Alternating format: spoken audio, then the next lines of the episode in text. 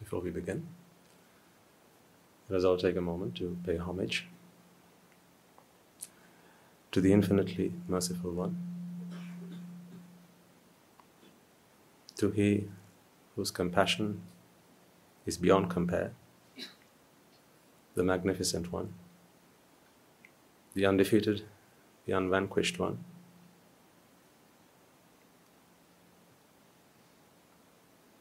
He whose kindness and compassion towards all sentient beings is unsurmountable, magnanimous, enormous, greater than the love, affection of a million mothers and a million fathers put together. We speak of none other than the Supreme Buddha, who is our teacher, our guide, our master,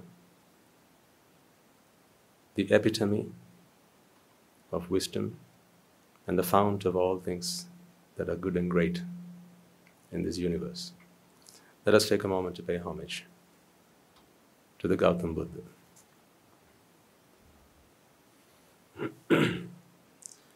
නමෝ තස්ස භගවතෝ අරහතෝ සම්මා සම්බුද්දස්ස නමෝ තස්ස භගවතෝ අරහතෝ සම්මා සම්බුද්දස්ස නමෝ තස්ස භගවතෝ අරහතෝ සම්මා සම්බුද්දස්ස A few of us are feeling a bit under the weather these days. So you must forgive me for the poor sound quality.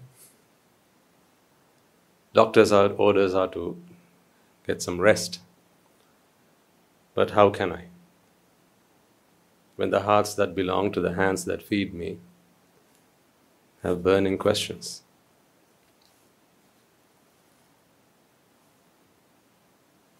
And people out there are suffering. And in comparison, this is nothing. Because our aim is to free all sentient beings, as many as we possibly can. Whilst we're alive, that is the success, those are the success criteria that our teachers always set for us. It's not how many mouths we have fed, how many heads we have sheltered, but how many hearts we have healed when it's time for us to bid farewell. So here we are. It's good to see so many faces. And hopefully, you'll all make the most of today. So, as we have a question, I'd like to start off with trying to help you work work that out.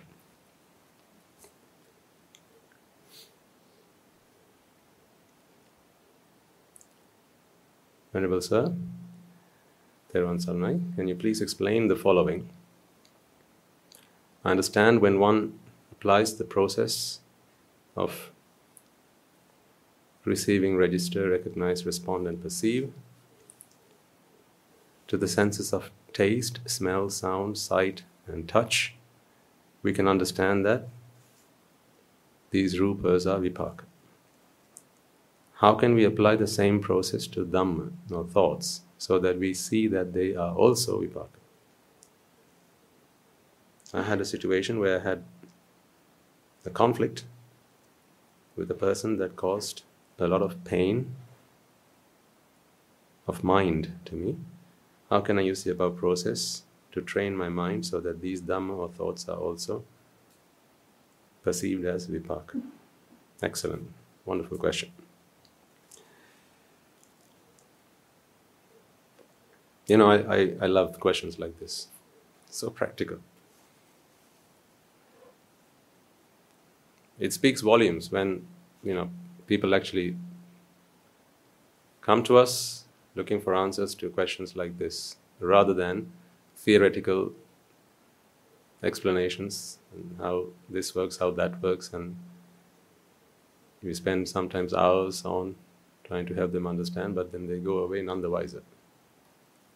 Because when there's nowhere to apply whatever you've learned, you know, it, it has a very short expiry date. You soon forget. What you don't apply, you soon forget.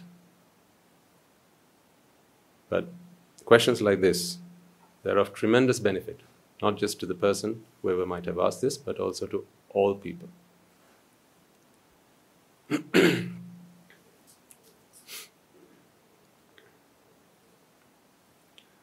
so, with a question like this, I think we're going to have to jump into the uh, deep end right at the beginning. Okay, so brace yourselves, fasten to your seatbelts, and in the event that there's turbulence, the oxygen masks will drop from overhead. Please make sure what, that, put, that you put your mask on first before you do so for the person sat next to you. Yeah? That's sound advice.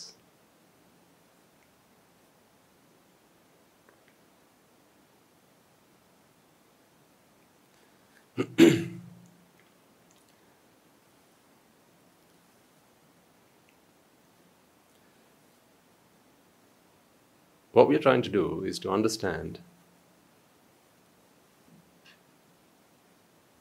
our purpose here in this in this existence.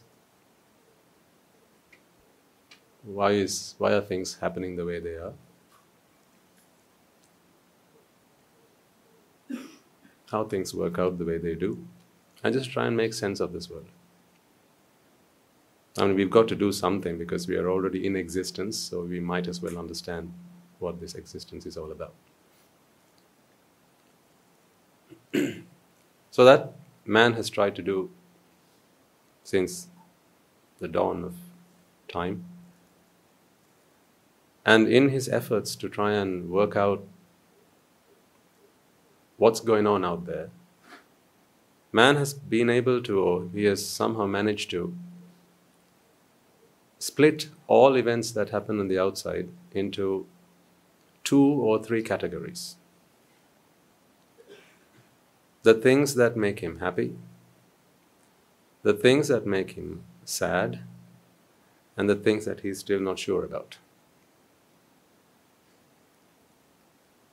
So, the first category, we have the things that make us happy, we have affection towards them.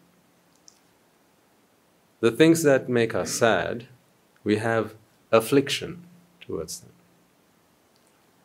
And then straddling affection and affliction, you have things which you're still on the fence, not sure what's going on. You're trying to work out which category do I put this in. And that is quite unsettling. It's always best to have to know where you stand on things. You know, as you say, I want to know where I stand. Hmm? These divisions, they somehow feel give us the feeling that it makes life livable because you want to know where you stand. Is it black or white? It's difficult to work with gray. Black or white, very simple, straightforward. So, whenever you come across a situation in life, you meet a stranger, hmm, and you meet them for the first time, you have a ch- talk with, a chat with them. Inside, unbeknown to you perhaps, you're trying to work out which category, friend or foe, friend, foe, friend, foe. And then they'll say something. They'll say something, they'll give you a greeting in a nice way. Good morning to you. How are you? So nice to see you. And you think, oh, okay, so must be, this is probably friend, more towards a friend type. And then you begin to associate that person in that manner. But sometimes, after a while, they start to say things that you don't expect to hear from a so called good person, a friend. And then you slowly start shifting them on the spectrum from the friend to the foe side. Then you start shifting them to the foe side, and then sometimes again something happens. Maybe they invite you for a, for a meal or for a dinner or something, and then again you shift them back into the friend side. Right? So really, you know, you're playing games with the people that you meet. Are they a friend or foe? You're never quite sure, really. Things go wrong when you decide to finally bring them home and keep them with you for the rest of your life, because then you have to have you have to make a decision. But after you've made that decision, then it's sometimes a bit too late to go back on those decisions. That's why you have to trial and test thoroughly before you make such choices. Family, you really have no choice. But friends, you think you have a choice, and then you try to put them into one of these two categories. So that's people, but then there are also other events that go on. For instance, if, say, you wash, you've done your laundry, and they're out in the clothesline today, on the clothesline, and you're hoping it won't rain today. And now, when the you start to hear thunder and lightning, now you're wondering, oh, I hope it doesn't rain. I forgot to take the clothes in, or they're out there, and then by the time I get home, it's all going to be drenched. Now, again, you have even an event, you either put it in the good category, the affection category, or the affliction category. Because there'll be others who will want it to rain. Like us, for instance. We are running out of water. In this place, you know, we don't usually get rain all year round, but we get you all year round. so, on a good weekend, we have about a thousand of you coming in. Hmm? Then there's about 200 of us, all human beings, need water. So you can imagine how much water we get through in the course of one week.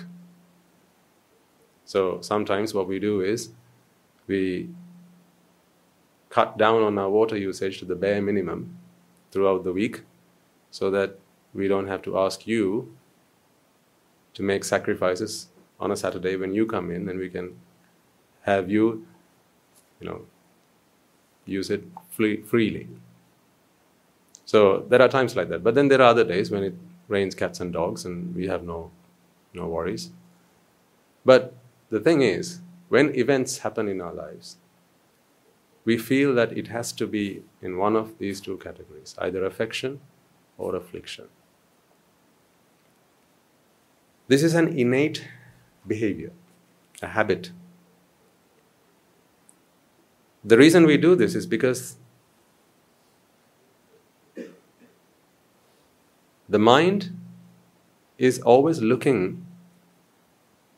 to identify with this situation and the mind needs to know how do i react in these in these situations because if it's a friend then you recognize them as being a source of pleasure, a source of happiness, a source of well being, right? And you look to have more of it. That is, uh, piyehi sampayoga. Association with what or who brings you happiness. And then you have the things and the people that bring you unhappiness, dissatisfaction, disappointments, frustrations. Apiyehi vipayoga. This is what the mind wants. Disassociate from those things and people who bring them dissatisfaction, disappointment, and associate with people who bring them happiness and satisfaction. So, if that works out the way it does, in both those situations, the mind gets pleasure out of it. Yeah? If the mind is successful, if we, right, broadly speaking, if we are successful in spending time associating people we like, things we like, that makes us happy. And also, if we are successful in distancing ourselves from the people or the things we don't like, that also makes us happy, doesn't it? So you see, this is our this is the battle that we go through.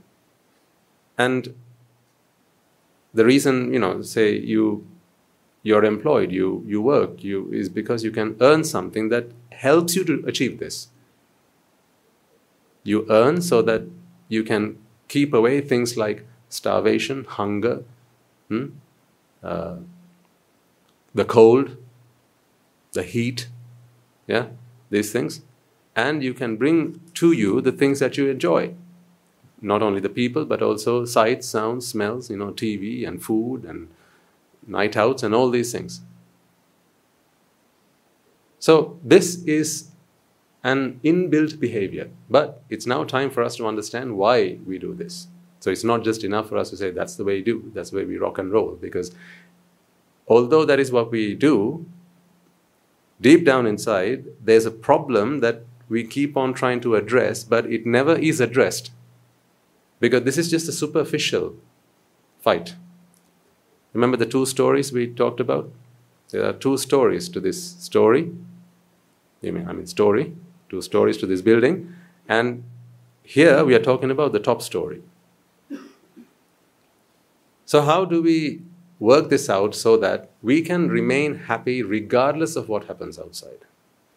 Now, a very important point I want to make at this juncture. this question focuses on the perceived problem, which is where, should, where we should start. Underlying, there's another problem. See, we're talking about what happens in, the, in a conflict situation. I like the word disappointment. if you, if you if you ever wondered the uh, the etymology of that word, it's where an appointment has been dissed. Yeah, so you've made an appointment with someone or something or an event, expectation, and that has been dissed, unfulfilled.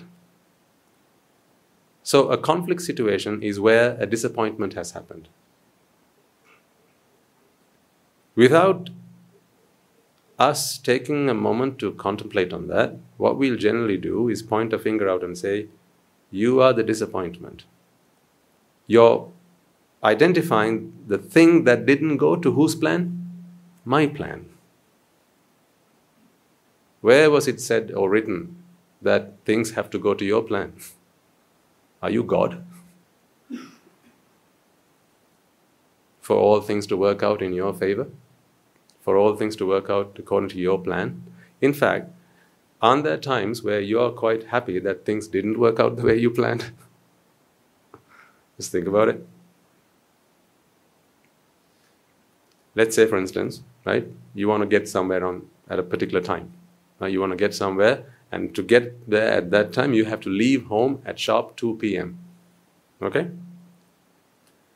But something happened, and you were delayed. Because you were delayed, someone else came to you, or you had a visitor, and they you you got to meet them, and then they said, "Oh, you know that place you're going to go, it's useless." There's, there's going to be danger there. So you best not go. Do you know this, this and this person is coming there? Or such and such a thing is going to be happening there. It's going to be a disaster. So I suggest you don't go.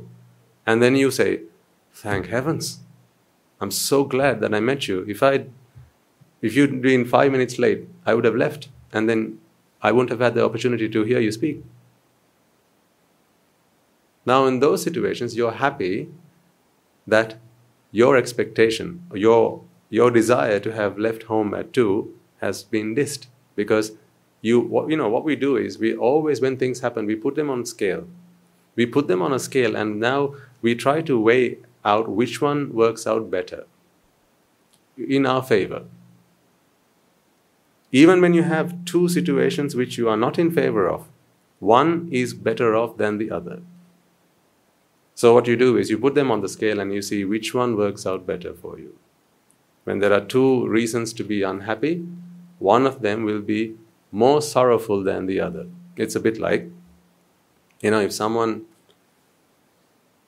someone gets to hear that, you know, they've uh, say failed an exam, okay, and then some other bad news comes, and say that news is they've lost a loved one now, until that point, they were grieving the failure of that exam, and now you got to hear that someone has passed away. Now you forget all about that, and your focus is now on this.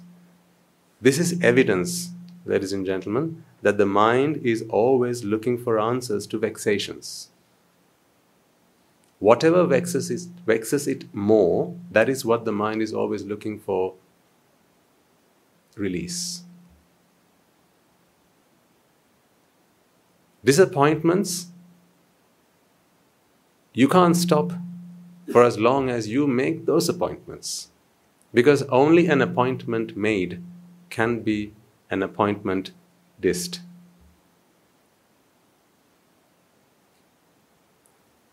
Now, it's great to see that in, in this question, it is said that you are able to apply this to situations where we talk about sight, sound, smell, taste, and so on. But what about the thoughts that we, we have? there is never a sight that happens on its own. The complementary thoughts always follow. For instance, You see those flowers there? Sight in itself does not give you the full picture. Sight will simply tell you what color it is. It is your thoughts which take all those stimuli, all those points of data, analyze it, and come back that this is a flower and it's appropriate for it to be there. That is why if you, if you perhaps saw a flower on the floor somewhere there, you'd pick it up and maybe you'd leave it here, thinking that that's not the right place for it to be. But that is also a sight, and so is this. So, sight in itself is simply an input into the thinking process. Sound, the same. Smell, the same. What makes us us is the way we process them, is the way we think about the sights, sounds, smells, taste, and touch that come to us. Therefore, thought is king in all of this. Thought is king in all of this. Mano pubbangamaddhamma. Mano setta manomaya. The mind is great. The way we think about things, the way we perceive and process things, that is superior to all other things. You're here because of the way you think. You are your thoughts. If you studied yourself in the mirror, what you will see is the result of your thoughts.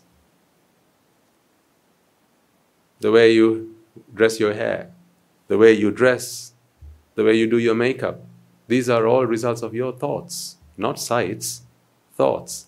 What you use sight for is to make sure that your thoughts have been fulfilled. So, a very good example of that is when you're in front of the dressing table doing your makeup right? You already have a mental image of what you need to look like, right? And then until you achieve that, you make these changes. So sight helps you to achieve that aim. Does that make sense? Or when you're cooking, for instance, hmm? how do you know when it's enough salt? How do you know when it's enough spice? Hmm? Yeah, exactly. And, and why is it different from one person to the other? Because in our thoughts, we have a, perf- a picture of perfection. We have an image of what something needs to be like, what something needs to smell like, what something needs to look like. This is why you, ha- you wear perfume. This is why you have an air freshener. Because there's a, there you have an image of what your living room needs to smell like. That's why you have potpourri in the living room because you have an image of this is what my living room needs to smell like. This is what my bedroom needs to smell like. This is what my bed needs to look like. That's why you make your bed when you wake up. Sight does not do any of those things. Sight is simply a reporter. We report, you decide. Hopefully they don't they won't sue me for nicking that off them. Hmm? So your eyes, your ears, your nose, your tongue, and your body they're simply reporters of this is what's going on, and they report them to the mind, and basically for the mind to be checking with itself are you happy with what's going on out there? These are your sensors. It's like your dashboard. And this is how you know where you're going. That is all this, these sense organs do. They, they are slaves. They are slaves to the mind. So, this is why an untamed mind is very dangerous.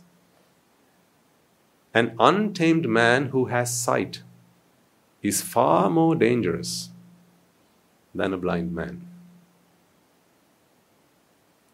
Because a blind man is not able to make changes out there in the visual world to make it tally with his mental image. But a man who has sight but is untamed, meaning they have evil thoughts, now he's able to make changes in the outside world to make it tick the boxes that he has within himself. That's dangerous. Why do people fight? Why do people take revenge? And when do they know to stop? When sight tells them, yeah, that's what I wanted. So, behind all these sense doors, there is the king, that is the mind. The mind is superior, the mind above all. That is why I say, you are your thoughts. The way you are, what you do, the fact that you're here, this is all because of your thoughts. So whenever there's a sight process, the sight process of again Rupa Vedana Sanya Sankara Vijnana, whenever there's a, a, a, smell process or a smelling process of Rupa Vedana Sanya Sankara Vijnana, a tasting process, Rupa Vedana Sanya Sankara Vijnana, a thought process always follows. Not one, usually three. But that's getting deeper than we need to, so let's take a step back. We don't need to be worried about how many. We just need to understand the concept. So, first things first, what you see here on your face, this, this, this body, and these things, they're simply slaves to the mind. The Dhamma also enters through your ears, or if you're reading it, it enters through your eyes. These are simply inputs, these are simply stimuli that then are taken, absorbed by the mind, and then construed, perceived. The mind is what dips into the memory banks. Eyes don't do that. There's no connection between eye and memory. It's the mind that does that. It goes into memory. It tries to work out what is it that I have just seen. That's the mind doing that. That's the mind doing that. What is it I've just heard? That's the mind doing that. And then after that, is this what I want to hear? Is this what I want to see? Who, who do you think is doing that? That's also the mind. You know, in the Pali, there are two very specific terms for these sense organs. They're either referred to as the indriya, or a faculty, or they're referred to as an ayatana, an institute for an institution. A faculty simply does the job of bringing in sensory stimuli. A faculty is only available in the in connected to the mind of an arahant. There is an arahant in each and every one of you. But when the mind goes into this zombie mode, like we talked about last week, and it gets hijacked, Hmm? When it becomes a zombie, now it uses, it in fact manipulates. It not uses, it actually abuses the eyes, the ears, the tongue, uh, tongue and the body, these five sense organs, and now they're no longer faculties, they serve as institutions to serve the purpose of the mind. Slavery at its best. Tell me there aren't times where you know it's bad for you to stay up watching TV, but you can't help it. I am guilty of that. I remember there were times when, you know, the latest movies had come out, hmm, and I know I have to get to bed.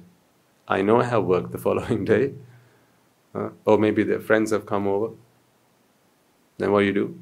You sit down and you watch. Sometimes we binge watch I was a movie fanatic back then. And you just keep on watching one after the other, one after the other. And sometimes it's, you've got to really now shut down and, and go to bed. And you know the doctor said, you know, it's not good for your eyes, for you to strain your eyes. Another bad habit some people have is, you know, when they get to bed, they'll say, I'm setting my alarm. Hmm? But that's usually not the only thing that happens. You get the phone out, then up comes Facebook, Hmm? Up comes Instagram, comes this, comes that, and then before you know it, you're just browsing through that, right? And you were due to get to bed, due to fall asleep an hour ago, and two hours later you're still on your phone. That is not the I that wants that. It's not the I that wants that. The I has become a slave. So much so now that the I is suffering. Aren't there times when you know something that is put down on a plate in front of you is bad for you, but you still have it nonetheless? When you know the doctor said, uh huh, any more cholesterol, and your days are numbered. Or when the doctor said, no, that's too much sugar, you shouldn't be having that. You've got to be counting your calories, lady. You got to be counting your calories, young man, said the doctor. Hmm? But what happens? They say the mind is willing, but the flesh is weak. I disagree. The flesh is willing, but the mind is weak. You know, if you really just gave the body its own voice, okay, you would be in serious conflict. all the time. Think about it. If you gave your body its own voice, right? Imagine your mouth had two connectors, one to your mind and one from the body. So if, you know you can take turns. Who speaks? Right? Imagine going to a buffet. what it's going to be like? Uh, it'll be a war zone. At one point, you'll be you'll, you'll hear, "Yeah, can I have a bit of that, please?" And then again, the same voice will be saying, Get out of there. What are you doing? That will be the body speaking. You already had three dishfuls of that. That's deep fried. What the heck are you doing? It's not good for you. And then you go to the fountain, chocolate fountain, hmm? with your marshmallows and your strawberries. Yeah? Ah, you know the drill. Hmm? So your mind is going, yeah, I'll have 15 of them, please. Now, if your body had a voice of its own, imagine if your body was able to control your arms, you'd be slapping yourself left, right, and center. Wouldn't you? Yeah.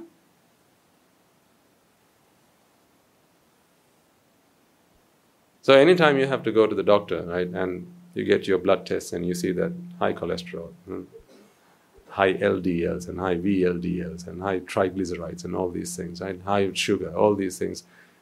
Who is it to blame? Eyes? Yes? Tongue?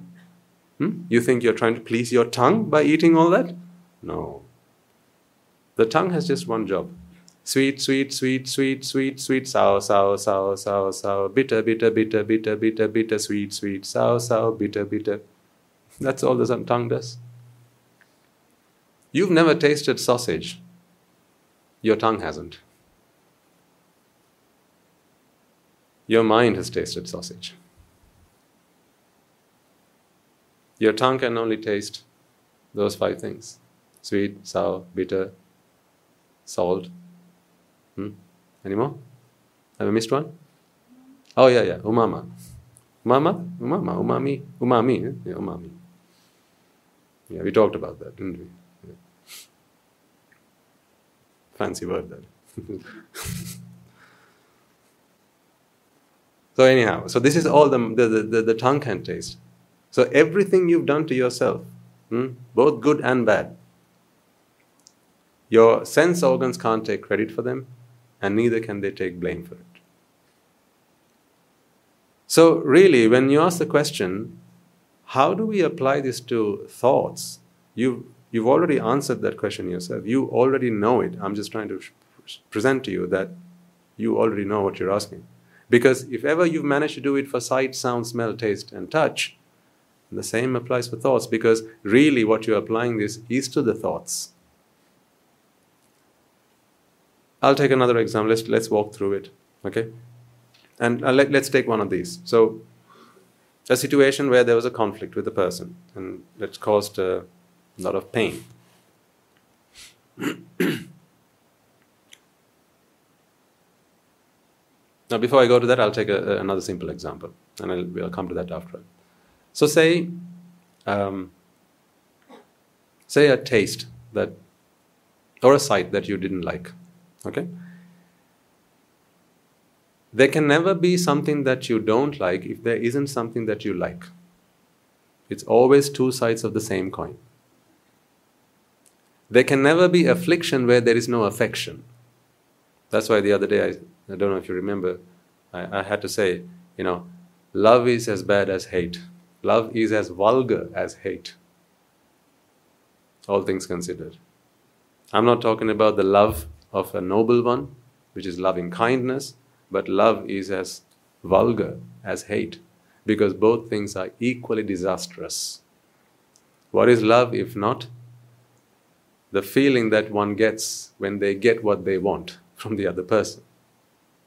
It's what you use for trade. I love you because you love me. You can't be saying, I love you regardless. That is not true. Love is a two way street. You give it because you get it, which is very different to noble love, which is giving with no expectations in return. That is why I say love is as bad or as vulgar as hate. So, imagine there's a sight that you dislike, okay, something, maybe there are lots of sights you could think of, you know, your kitten, hmm, your pet cat has done the dirty in the living room. Right? You look at it, oh God, not again. So you don't like it.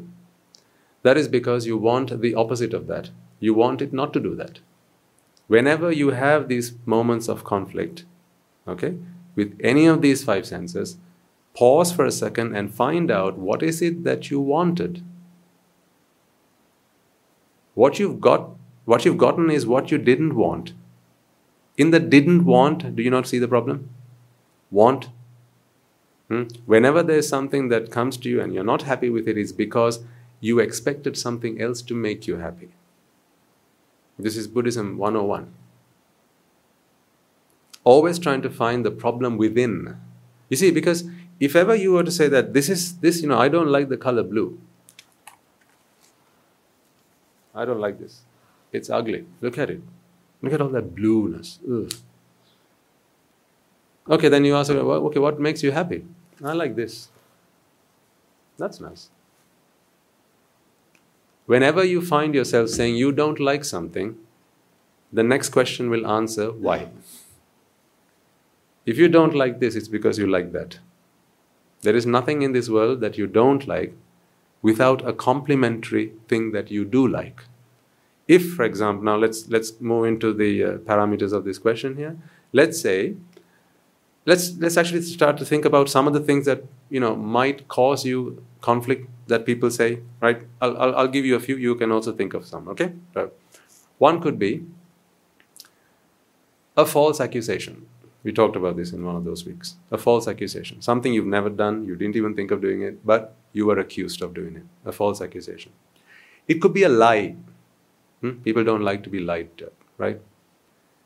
Maybe you got cheated on by someone, which is again a lie. Or maybe someone um, mocked you. Maybe it was a, a physical feature about yourself. Hmm? Maybe someone said, hey, fatso. Huh? Or someone said, hey, granny and you didn't like that. Hmm? Oh, hey, chan, uh, chamind. Hmm? And you didn't like that. Hmm? Or maybe, you know, I'm not going to say the word out loud, but there are offensive words that get thrown out, like racial slurs and things like that. Yeah, I'm not going to say those words out loud. Whenever you hear something usually it's either hearing or seeing, right? These are the two ways in which you get into conflict with someone. Okay? Whenever this happens, take a moment to ask yourself isn't there a complementary thing that I do like? If someone insults you, rightly or wrongly, inside you there's a desire not to be insulted, isn't there? Hmm? I'll, I'll, I'll walk through why you have that in a moment. Okay, but first let's understand the premise of this problem. If someone insults you, you have a desire not to be insulted. Yes or no? Yeah. If, you, if someone lies to you, you have a desire not to be lied to and for people to be truthful to you. If someone cheats you or cheats on you, then you have a desire not to be cheated on and to be faithful. Yeah? If someone mocks you and maybe they make fun of you about a, a physical attribute, you don't like to be treated that way. You, you, you want people to either be sympathetic towards you or you want people to, you know, not identify that as your as your weak point. Because we do, we feel that whenever someone spots something a weakness within us that it is a reflection of our identity. Some people get upset even if their names get mispronounced. Or their titles get mispronounced. People get offended by that hmm? i've seen doctors if when they're addressed mr they get annoyed because their doctorness has become an, a part of their identity. I've seen people who get offended if they are identified as being of a different race. I've seen people who get offended if they are identified as a different gender. Huh? They say there's a gentleman in the audience and maybe he's got long hair. Man, if I said, uh, the lady at the back, oh, you're talking lady. What part of me is lady? they'll, they'll ask. They may, they might, right? Because they, they, they don't like that. They, they, want, they don't want to be identified as someone that they, that they don't identify themselves with. They can get offended. And to not offend people, you know, there are lots of, you know, what we call manners and politeness in society. That is where all of this comes from. You don't need to be polite in front of an arahant because you can't offend them. You can't be rude to an arahant. You can't. Because they're not offended. I mean, you can be rude intentionally, but they won't feel that you are being rude to them. It won't hurt them. Why do you think we have so many, you know, this all this diplomatic uh, ness and all this you know, being very politically correct, right? And being very sensitive to people's identities, you know, their gender, their race, uh, their, their size and their physical attributes, all of this diplomatic uh, diplomacy, all of this is necessary because people are very easily offended because they identify themselves as someone. And when that identity is threatened, what is the most precious thing to someone? Their car, their house, their land, or their children? Their themselves, their identity. Their very identity is threatened when someone upsets them. Say you, you think you're a good mother, okay? Your child has done something mischievous, gotten up to some mischievousness, and uh, found out by next door neighbor. Maybe you know they were playing, or maybe you know doing something, and next door neighbor found out, and now he comes over and says, "Hey, you, is this the way you bring up your children? Hmm? Even we can't be here now with children like this. Why don't you teach them some manners? Look at what they've done. Don't you know how to bring up your children properly? And then they accuse you, right? You know who gets insulted? Not you, the mother within you. That's who gets insulted the mother within you gets insulted. The father within you gets insulted. That's who gets insulted. Let's say you are an officer. Hmm? So you, you, have, you, you have a uniform, you're maybe a police officer or an army officer, okay, in the forces. And someone doesn't salute you, maybe a junior officer. You get offended. You can get offended. You hey, do you know who I am? Have you not heard people say that? Don't you know who I am? I love that question because I have a ready made answer for that. Do you?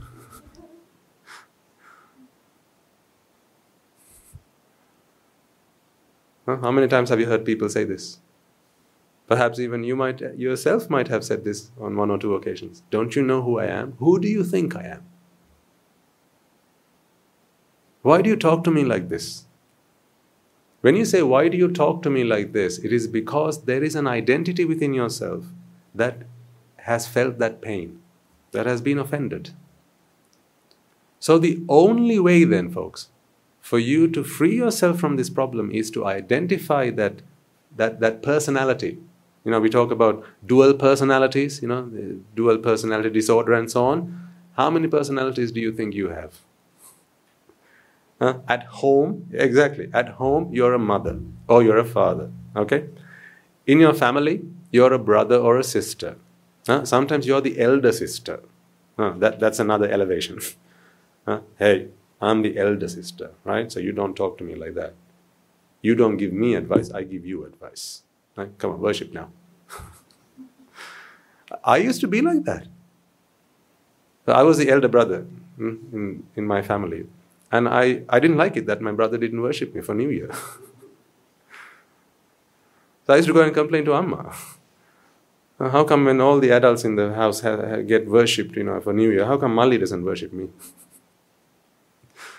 how silly.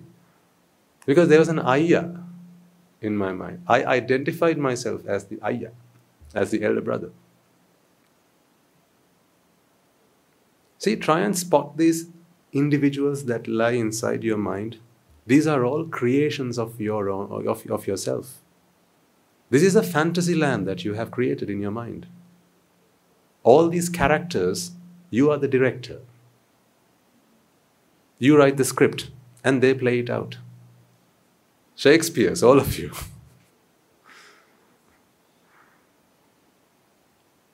and indeed, the problem is ultimately, you know, it is to be or not to be. That is the question. So true. Right now, you are. You have decided to be, to be someone. These problems, these conflicts, ladies and gentlemen, is typical when you feel that you are someone. Identify that problem. At the workplace, right, you have a certain title, you have a certain seniority at the, at the workplace, right? You are this person's senior and you are that person's junior. So there's a way your junior should work with you, there's a way that your peers can work with you, and there's a way that your boss can work with you, right? There are some things that your boss can say and get away with it, but not your juniors. Yes or no? Yeah. There are some things that your peers can say and get away with it, but not your juniors. There are some things that the person sat next to you can, but the person who's, who cleans the place, oh, they can't say that. The janitor can't say certain things.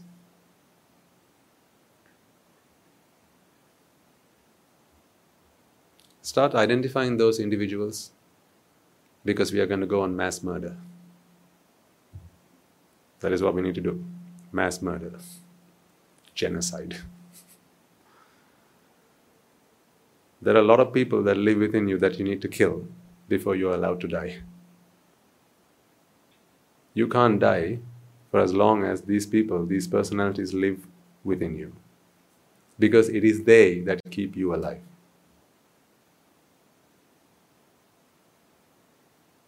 I hope you understand the profoundness of what I'm saying right now. There are so many individuals that live inside this one mind that stop you from dying. You're not free to die. An arahant is free to die because there's no one that, he, that keeps him alive. It is just the vipaka. A mother, the identity of a mother is not a vipaka. But the mother itself is a vipaka. That is a creation of nature. That is why, whether you believe you're a mother or not, if you know if you are murdered by your child, right, then whether the child knows it or not, that is a heinous sin. For that, neither the child nor the mother needs to know their relationship to one another. That is vipaka. But that does not explain why you shed tears when something happens to the child. That does not explain why the child should cry when the mother should die. That is because in the mind of the child there lives a child. And in the, in the mind of the child there lives a mother. And in the mind of the mother there lives a mother. And in the mind of the mother there lives a child, therefore.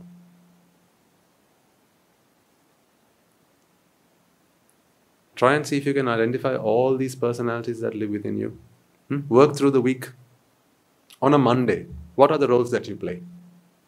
Think about it for a second. Hmm? Today is Monday, let's say. What are the personalities that you that you go through? This, this is multiple personality disorder. no, I tell you, what else is multiple personality disorder? Um, some of us Army nuances they do psychology, right? To understand how psychologists understand the world so that we can help them one day, right? So the other day, one of our Swaminasis who does this came to me and said, uh, Swaminasa, I, we, today we learned that there's, there's been a case of multiple personality disorder where this person identifies 22 different personalities within themselves. So they, they take, up, take up those roles at those times. So at one point, they're Christopher. Another point, they're uh, Lucy.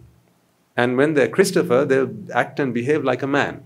And when they're Lucy, they'll act and behave like a, like a lady. So maybe not, not to that extent, but inside each and every one of you, there are personalities. You weren't a mother until your child was born, right? See? So who created that then? You did. You weren't a friend until you found that friend, right? Look at all those relations. Now take something that is not really physically, you know, you can't explain physically, like say a partner, a husband-wife relationship. You know, where is the vipaka in that? It's not biological. It's completely conceptual, isn't it? Yeah. Yeah, I, I, I, use that example of a partner or a husband or a wife relationship because you understand that it is entirely conceptual. There's nothing biological about that. Mother, child, okay, biology right? But father child, okay, again, biology. You've got the same genes, let's say. But, you know, when it's husband, wife, when it's partners, boyfriend, girlfriend, where are those? There are, there are no biological connections, there are all conceptual connections. Meaning, you create that within your mind and then you project that to the outside world. Your eyes, sight, only help you facilitate that, that process inside. This is why I said behind every sight process, there is a mental process that brings, that, that, that causes havoc, that completely ruins the peace, calm, and serenity that you all have deep within. An arahant lives within each and every one of you. Remember, an arahant is not a someone. That is the difference. You know, I say an arahant lives within you, an arahant is not an identity. It is where all identity has been dis- disintegrated. An arahant is simply nature. That is an arahant. That is why I say, see, this is an arahant. The only reason you don't call this an arahant is because this is simply rupa. There is no Vedana, Sanya, Sankhara, and Vijnana. But rupa are you know, on, on, on the same scale, Rupa is as qualified to be referred to as an Arahant as Vedana. And Vedana is as qualified to be referred to as an Arahant as Sanya and Sankhara and Vijnana. They're equal. They serve different purposes indeed. Receiving serves a different purpose to recognition. Recognition serves a different purpose to response. And response serves a different purpose to uh, perception. Granted. Right? But they're all equal. Nothing is more valuable than the other. So much so that they're actually inseparable. They're all part of the same energy. It's all one. It is the mind itself that takes, absorbs this rupa and then tries to construe that, interpret that rupa as Vedana, Sanya, Sankhara, and Vijnana. Without the mind, it would simply just be rupa.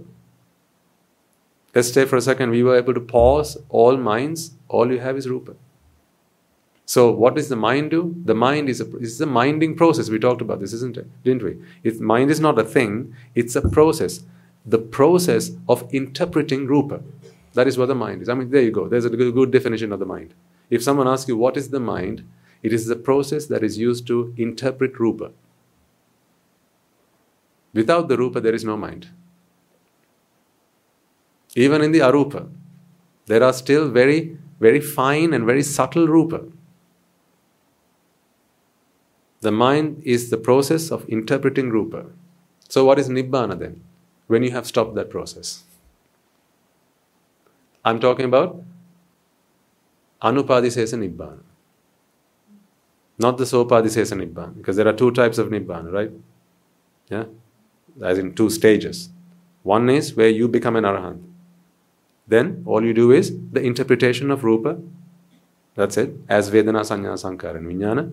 When that also stops, that is the Anupadisesa Nibbana, which is the passing away of an arahant. The Buddha was a Buddha for 45 years. He had already attained Sopadisesa Nibbana. When he passed away on one Vesak full moon Poya day, that was his Anupadisesa Nibbana. That is the passing away of the aggregates, meaning the Vedana, Sanya, Sankhara, and the Vijnana process stops. We don't need to worry about that part. That we leave to, you know, whatever process that stops, whenever that stops, let it stop. We're not worried about that. What we are worried about is this misinterpretation of rupa. That is what causes suffering. Sankhittena panchupadana khanda dukkha, I'll put it to you in lay terms, misinterpretation of rupa leads to suffering. There you go, in simple terms. Misinterpretation, misinterpretation because of ignorance. Whenever there is ignorance, there is attachment. And when ignorance and attachment come into the picture, now there's only one way that can be interpreted, and that is miss.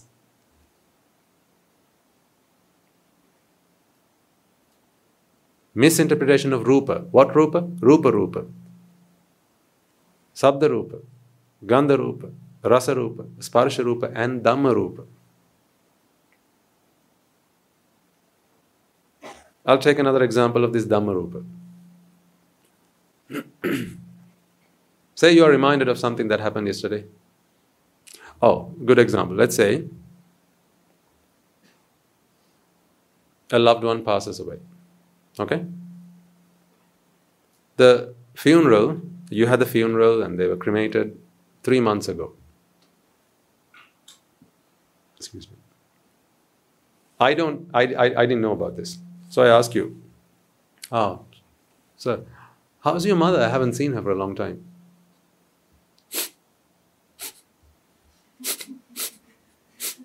Sorry, did I upset you, sir? My, my mother passed away three months ago. Okay, why are you crying now then?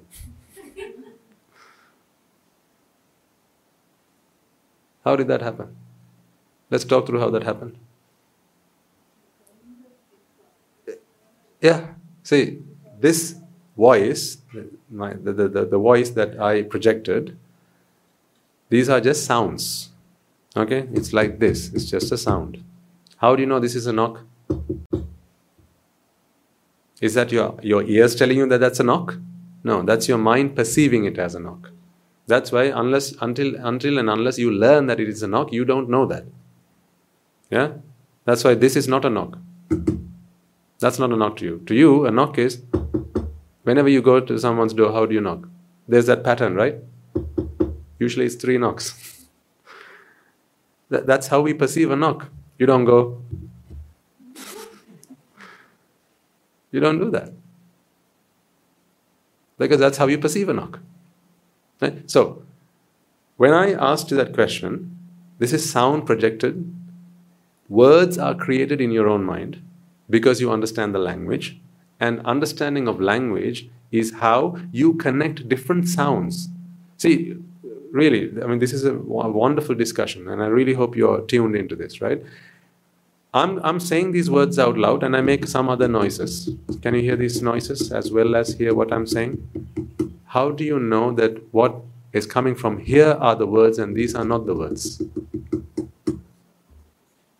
Because you go into memory where you have data, you bring the, that data back, and you are able to filter words from background noise, ambient noise.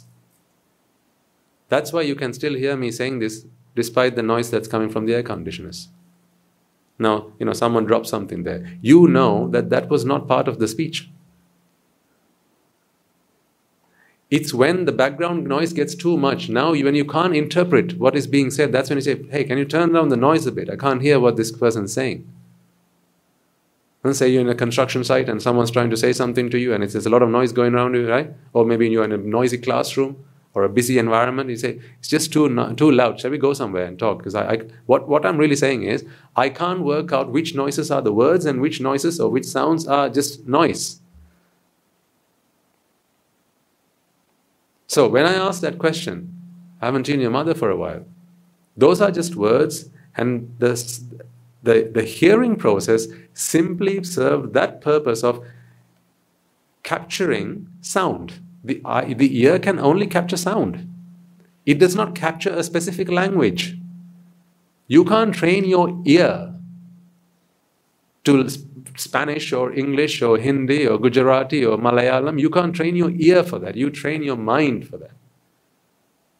You can't train your ear to music, although that is what we say you know, played by ear. You're not playing by ear. Then a dead person can play as well. They've also got a ear. But what they don't have is the mind that perceives what comes in through the ear. So the ear only captures sound. Sound is interpreted in the mind. How does the mind do that? The mind has patterns in its memory. That is what we learn when we learn things patterns. How do you know it's left foot after the right foot? Pattern. How do you know how to eat? It's a pattern that you learn. That's what your, your parents teach you at a young age. You know, a bit of this, a bit of that, a bit of this, and a bit of that. Mix it all together, and in it goes. That's a pattern. That's why you don't eat all the mallum first, and then all the paripu, and then all the you know the soya, and then all the rice at the end. You don't do that. You don't do that because that is not the pattern that you have learnt. So where is that pattern? That is acquired acquired and it's in memory. That is why if you lose your memory, now you don't know, you wouldn't know how to eat. You wouldn't know how to tie your shoelaces. But the eye will still perform as an eye. The eye will still show you the rice. It will show you the lace. It will show you the, the, the, the flow. It will show you the, the, the mat. But you wouldn't know how to walk. You'd have to relearn it. So, what goes into memory? What goes in and dips into memory to bring it back? This is the mind process the minding process, the Dhamma. So I asked the gentleman, I haven't seen your mother in a while. What's going on? Now, those words uh, were interpreted, mother was identified, and this mother is a very sensitive topic now. Because, so let's, let's, let's talk through what happens. Before mother passed away, right, this, this person identified himself as child that we do you know right from the start when you're informed this is your mother right? we have to learn who our mother is really that's how it works. You know we don't have an instinct to find out who our mother is. An instinct is not something you know typically in that in that uh, area we don't have an instinct. We don't have an instinct to identify our mother. It doesn't work like that. That is why a child has to be held in its in, in the mother's arms and, and fed right? That is why sometimes you can you know um, identify, case of you know misidentity. You could think that someone else is your mother, so it's not instinct there. You have to be taught who your mother is. You have to be taught who your father is.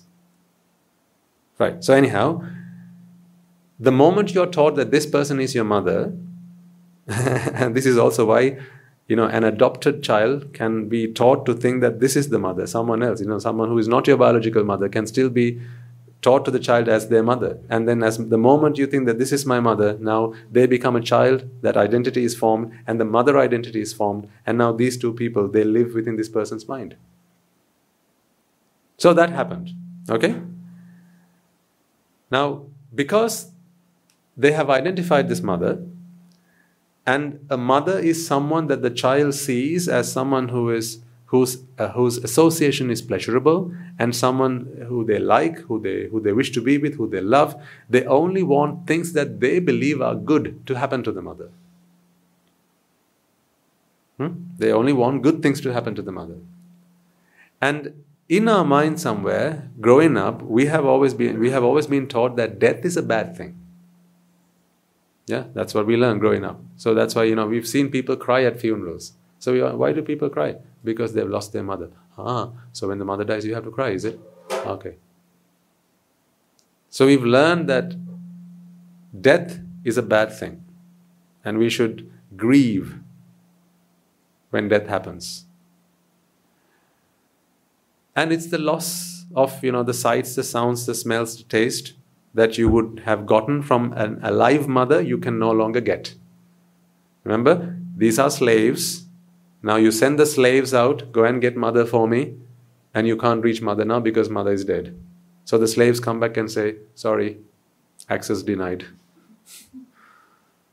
Then the mind goes, What? But I want it. Try again. Goes out, comes back, no access denied. When did, when did this happen? When you first found out mother was dead? Amma, Amma, wake up, Amma. Amma, Amma, wake up. Please, please, Amma, please wake up, Amma, please. Hmm? What's happening here? Slaves, go out, get mother. No, no mother. Try again. Please get mother. No mother. Please, please, please try again. No mother. No mother. Now what's happening? The mind is has enslaved these sense these sense organs, and I've said, please go and fetch for me what I need. I'm, I'm burning here. Right? I want this. And they come back saying, sorry, access denied. Now, the mind is unable to any longer fulfill this desire to be with this living mother. Because no longer do you get all the things that you associated with mother, like affection, loving words, her feeding you, patting your head, putting, you know, keeping her on your, on your, on your lap, right? You can't get any of those things anymore. Those were the things that you wanted from mother. You're not getting them anymore. See, those were the expectations and they're no longer being fulfilled. Because I am the son and she's the mother.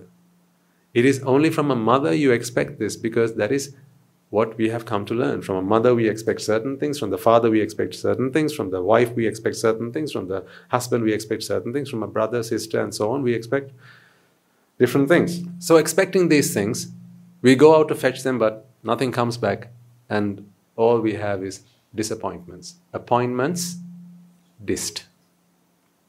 Appointments dist. And when appointments are dist, that is a, a grave cause for concern and grievance. This is only happening because you identify yourself as the child and the other person the mother. So, when this happened three months ago, the funeral, the cremation, and all that, three months ago, why is the mind crying about it now? Let's say it was fair to cry at the moment uh, when it happened, but why now? This is because when you heard that me speak about it, your mind interpreted the word mother, and the moment mother came to mind, all those loving memories of her started flooding the heart or the mind. And now you are uh, once again reminded that these are the things that made you happy. See, this is, this is, this is a really good point, folks, to understand that what makes you happy is, is not, a, not a constant thing. It's whatever it is at the moment, in the moment. When you're grieving about something, don't you try and focus on something else? Hmm? Think about it. Right? Maybe you know that's what that's what you do as friends, isn't it? If someone's grieving about something, you go and spend some time with them. And you talk about other things. You know, you say, let's not let's not, you know, talk about this. Let's talk about something else. Why don't we talk about something else? Shall we go out for a walk? You you try then try and pacify them. How do you do so? You try and focus their mind on something else. In fact, what you're doing is you're trying to bring them different kinds of stimuli.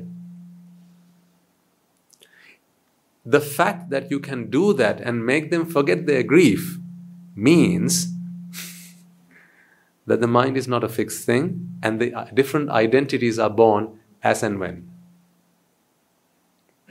Otherwise, how could you forget? You know, why is it that you're not crying about your dead mother now, three years on, but you did back then? Because ever since that happened, other things have been happening in your life and your focus has changed. But a thought of the dead mother can once again bring that grief to some people. Some people will cry maybe three, four, five years on. Others, it'll, you know, they'll get over it uh, in, in a day. You know, it's, it's always different things they take center stage in your life. Whatever the vexation is, the mind is simply looking for relief from that vexation. That is what I want you to identify here and understand. When the mind looks for that connection, that relationship, it's really looking for something to give it pleasure. Now, I want you to take a very crude look at the mind here. Okay, this might sound like very emotionless, it might sound very raw, right, and very crude, but I want you to take that crude and analytical view uh, in the, you know, for the duration of this, this talk. Look at your mind as if it was a specimen that you could put on the table and look at it from the outside. Take your mind out, place it there, and now look at it. If the mind was minding its own business, right, it would not identify itself as a child or a husband or a wife or a mother or anything like that. But this is a force, this is a power, this is an energy that has learned to do something called distinguishing. Distinguish itself from others. Separation. Dying for this separation, it has identified itself as a separate entity to everything else. Otherwise, really, what are you? You're simply energies. You know, like a light bulb. You know, if this bulb goes out, we can replace it with another light bulb and it'll work just fine, won't it? Yeah? You know, you are all just the same. We are all just the same. These are simply manifestations of vipaka. Your mind is simply a, a, an, a process whose job is simply to process rupa, interpret rupa. That's all it is. But going beyond that, what it has done is because of ignorance, that is a wrong view, it identifies itself as a separate entity from all other things and from all other people and from all other beings. Once you are there, everyone else is there. That's how you have a world around you. So, how is it then, coming back to the question, that someone can say something to you that upsets you? The answer is in the question. Yeah. Mm. Because your identity is threatened. What you hold as true, what you hold as valuable to you, this is all threatened. If you are lied to and it hurts you, it's because you believe that you are someone who shouldn't be lied to. Imagine you had to use a lie detector on someone. It was your job to detect if someone was lying. Okay? Say you're working at the police station or somewhere, FBI, and you're using a lie detector on someone. It's your job to catch them out. Now, when would you be happy? You're in that job to catch people lying. So if no one's lying, well, what's going to happen next? you'll be out of a job. Huh? So you'll be quite happy when people like, ah, I got you. So again, your bonus was determined by how many liars you catch. huh? You're in a job because people lie. If you're a lie detector, oh, that's your profession, right? So you hold that machine to someone and you detect that they're lying. There you go. Someone's lied. Now you're happy that someone's lying. You're asking the questions, you're interrogating them, and they're giving you false answers. you're over the moon that they're lying to you because every time they lie, it's marking on that this is a lie. That's because now your identity is that of a lie detector. Now you are happy that people are lying and you are catching them out. If you were a cop, and you know, you would be out of business if there weren't any criminals. But when roles are switched, you are the criminal, now you don't want a cop. It all boils down to what is it that gives you this sense of pleasure? If someone offends you, usually a false accusation, these are very, often, you know, we, can, we feel they are very offensive, a false accusation, particularly if it's done in front of a crowd. Hmm? Or maybe it's done on an email and everyone's copied in.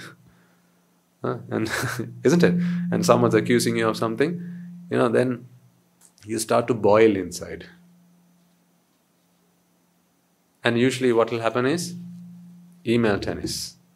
Yeah, that is the this is the reaction you will feel like right i have to respond to that email so that everyone else or yeah to justify why i did that otherwise people are going to start thinking that you know i'm like this like that and the other so i better reply to this and make it stern so that they I teach them a lesson. And usually what happens in the end? One thing turns to another, and you know it's a complete disaster. This is because you have a burning desire to vindicate your soul, to prove to others that you are flawless. Who's flawless? You are flawless. You have this desire to, to prove to others that you are flawless, even when you know that perhaps you are guilty. You don't like others finding out about it. Sometimes, you know, there'll be times when you've done something wrong. Why do people lie? They don't want others finding out about it. If someone finds out that you've done something wrong, right? You don't want it going on the tabloids, do you?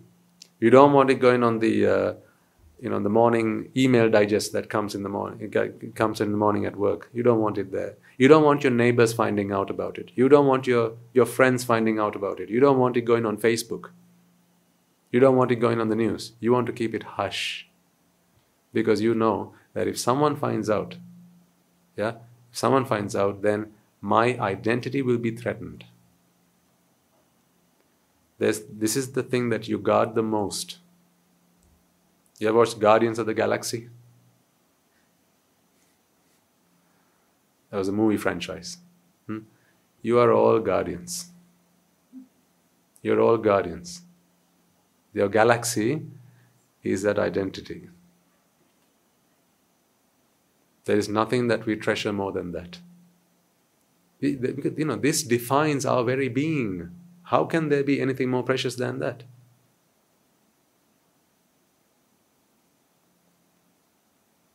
who you have come to know as yourself, you know, the reputation that you have built from a young age, maybe, you know, making sure that you did all the right things and making sure that you didn't get into the wrong kind of association, you know, distancing yourself from evil friends, bad friends, and all that.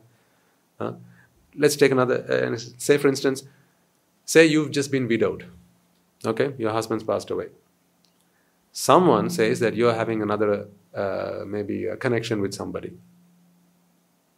Hmm? You have uh, an affair with someone. Now that can be very offensive, can't it? Because you'll want to say, hang on a second. I've lived my life being faithful to one man and one man only. How dare you accuse me of something like that? What is being offended right now? Indeed. That faithful wife personality within you, she's being offended, not you. Take that out, Yeah. now you don't have a problem. So you're always trying to rescue yourself. Hmm? Yeah. Absolutely, yeah. What a great question. We should all be grateful for a wonderful question. That's why I say, whenever you ask a question, ask it on behalf of everyone. Because then it's meritorious to ask the question itself. It's pure merit just to put that question on paper. As I always say, even if you have a personal question, if you can generalize it and ask it, and so that it benefits everyone, there's merit to be gained by doing that. So it's, otherwise, it's a missed opportunity. Identify those roles within yourselves, folks, because among you there will be widows. Among you there will be mothers who've lost their children. And if you are asked, about your lost child and it you know shirks a tear from your eye that's because there's still a mother that lives within you even though your child has dead is dead child died you're still a mother the mother was born when the child was born then surely shouldn't the mother die when the child is dead huh see but the child dies and the mother lives on why to do nothing else than suffer no longer can you get the things that you wanted from your child. Hmm? Not, her, not his or her sights, nor sounds, nor smell, nor her touch. Right? So you can't get any of those things that you wanted to get from the child. So the only thing that remains is as a mother, you can continue to suffer. Duty is another. When a loved one passes away, you know, you do your, at the end of a week, you do at the end of the three months, right? The tummas, the pinkam, and so on. right? And the, the yearly uh, pinkang and so on. That is all duty. Duty is one. But this mother that lives within you suffers until your end. Until, no, really, until you forget that you are the mother.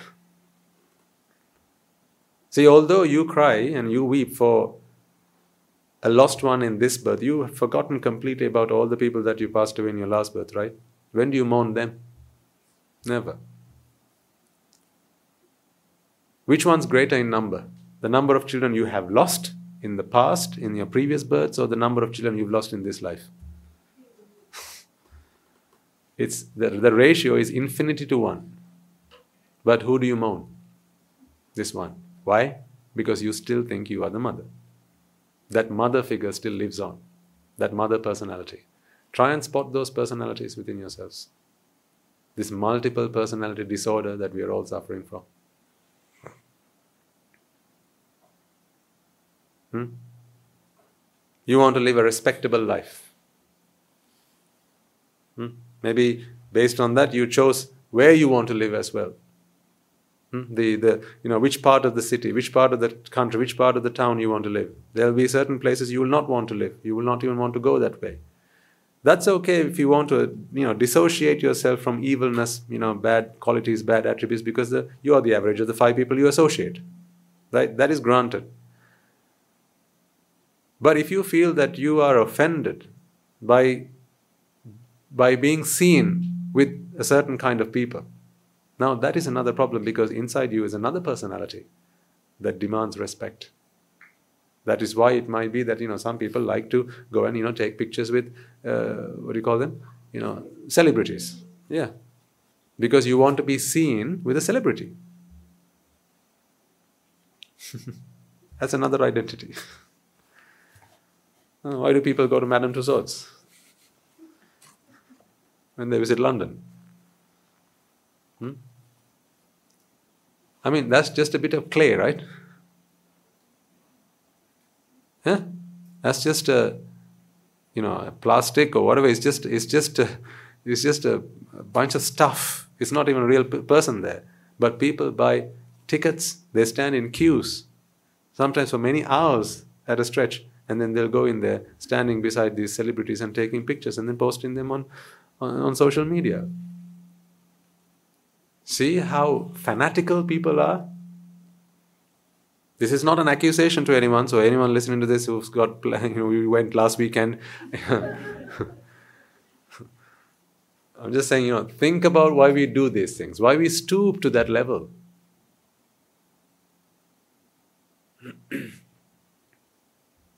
Because you like to be seen with famous people.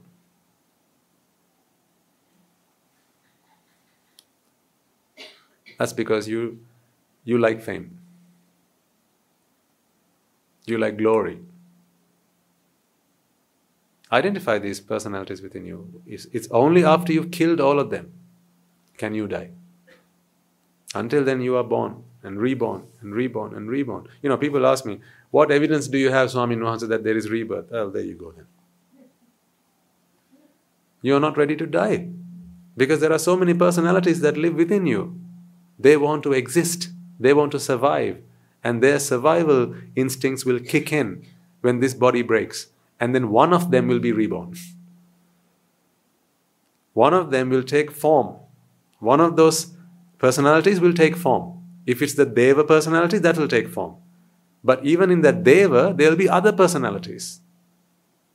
Because you can have a Deva who is the leader of a clan of Devas. Huh? There's a Deva who can be, you know, the Almighty Deva. There's a Deva who can be, you know, the, the, the ruler of a certain part of the, uh, the universe or whatever. These are all personalities that even a Deva has, like we people have. They're all, you know, we have personalities. There are politician personalities. There are teacher personalities. You know, there are uh, other professions. There are, they're all personalities. So you are, at the most basic level, a human personality. But in addition to that, there are these auxiliary personalities that you also have to sustain and maintain. They are all identities that the mind has created. It makes life livable. Yeah, yeah. These are the bhava that we create. Yeah. Yeah. Manusa bhava, Deva bhava, and so on. Because it, when, when, when it comes to that stage of bhava, that releases the energy to create another vipaka, which at some point manifests. And you take that shape. Not you take that shape, but you know, that shape is taken. And then the mind continues its journey. As a teacher, for instance, you know, when you're in the classroom, as a teacher, you will expect a certain kind of behavior from your students towards yourself. You'll expect your students to talk to you in a certain way.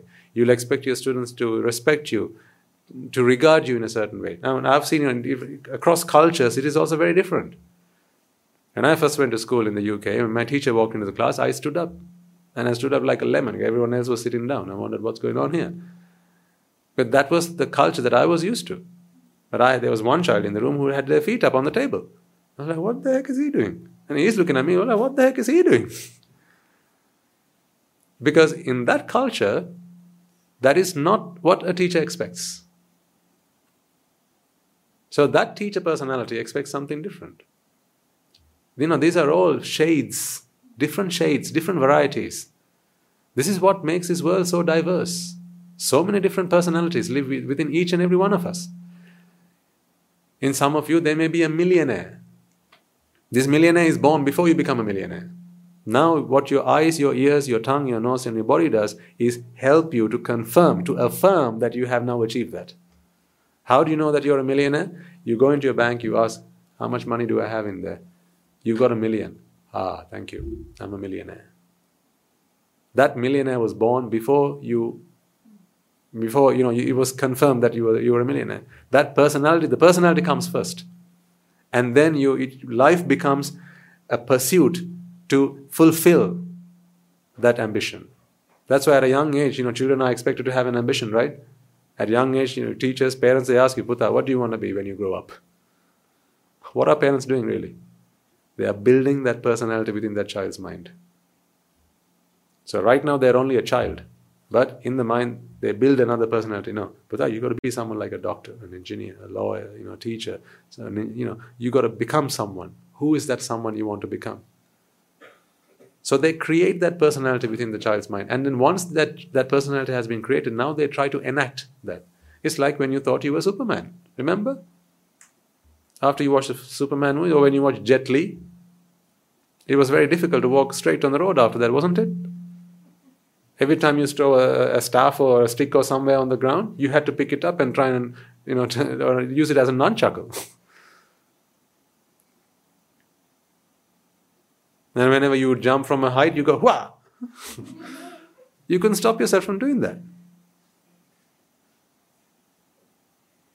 Because that personality was born. There are so many different personalities that live within you. Each of these are a projection of your desires. This is ignorance. This is a manifestation of ignorance. Because you have given value to these personalities. That is why they are there. Personalities that you don't give value to, you don't foster them. You know, like a foster child. You know, how you adopt a child uh, and you become a foster parent to foster children. Right? Like that, you have fostered, adapted these personalities that live within you. Each and every one of them keeps you alive, keeps you from dying, and keeps you in samsara. I'm a monk, but if there's a monk personality within me, that will stop me from fulfilling the role of a monk.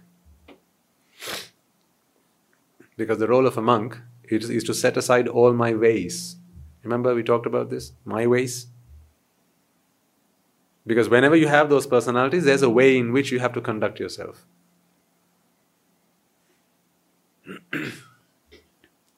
Begin to identify those, those roles, those personalities that you play. You're not just one person, you are lots of different people because your mind is not fixed. It arises and passes away, and each thought, each mind, each mind instance is able to construct a different personality. Each mind instance is able to construct different personality. At one point, it's a mother. At the next point, it's a daughter. Huh? At the next point, it's a sister. Yeah. At the next point, it's a grandchild or a grandmother. See how you play these roles in your lives? Yeah. At one point, you're a traitor. See? Yeah, of course, this is rebirth.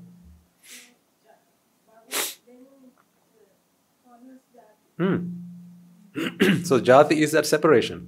Yeah. So once once this bhava, which is the this this creation of that identity, this feeling, right? And then you you go on to completely separate that. So when you are, you know, when you are a mother, you are not a daughter. When you are a mother, you are the mother. That's why you say, talk to me like because like don't talk to me like that because I'm your mother. At that moment, you are not a daughter. You're not, you're not, you know, you're not writing both of them at the same time. At that moment, you are the mother. But in front of your mother, you are the daughter. So this this is possible because there's, there's, these minds arise and pass away, and in each of them you go through this process of paticca In each of them, and in each of them you are able to create a different personality. That is why this is possible. If there was only one that you had at birth and the same one prevails until the end, then you could only be one, one person. That could, you could only be a child. You would never. Sorry? Yeah. All of this is, is, is the understanding of anicca. I'm explaining the concept of anicca, dukkha, and anatta all together. These are the consequences of not understanding anicca. The consequences of not understanding dukkha and anatta.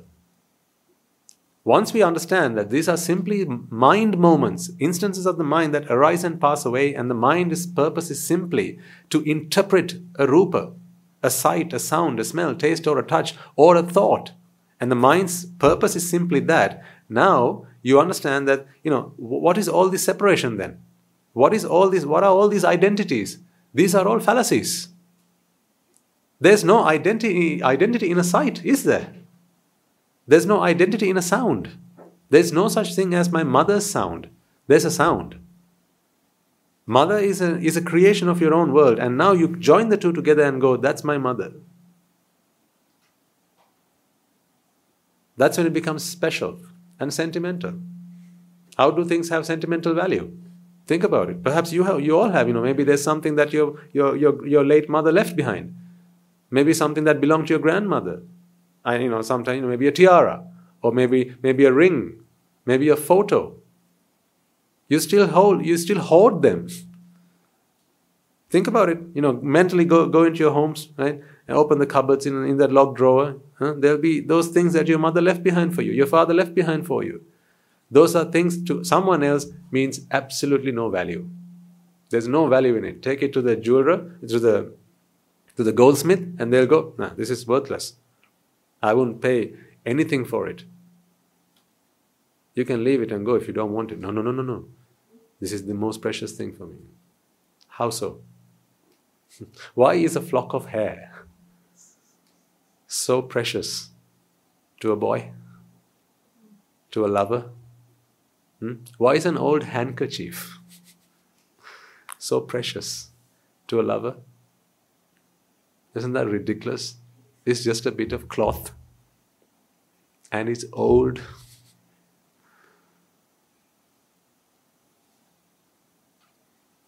You know, they did some research. Did I talk to you about this? Uh, what was his name? I showed you a video, I think, the other day. There's a doctor. Uh, sorry, the name escapes me now. he's a he's a doctor in a, um, in a university in the States. And uh, he's, he's doing some research as to how pleasure works. I wish we met, I could help him out. And he, so there's some research that he'd done. Do you all know George Clooney? He's, a, he's an actor, a well known actor, right? So he's got this sweater that was put on sale. Okay? And then they also got an identical sweater, but not the one that belonged to George Clooney. and they put the two up for sale. Right? So one sold for a certain amount of money, let's say $100, right? The other was 10 times that. Just think about why. And then, when the person who, so they bought it at auction, right? So these, these things get auctioned, don't they? And then when the person that uh, came to buy it, the, the, the winning bidder, had said, please don't wash it. They wanted it to take it with them in the way that he had worn it the last time. Don't wash it. If he had washed it, it would have, it would have lost that value. Do you know? Uh, I can't remember her name now. There's a famous singer. Um, a pop idol. Uh, Britney. Britney Spears. Yeah? a bit of chewing gum. Shall I get you all a sick bag? a bit of chewing gum that she had chewed on was sold at auction. And people paid a lot of money for that.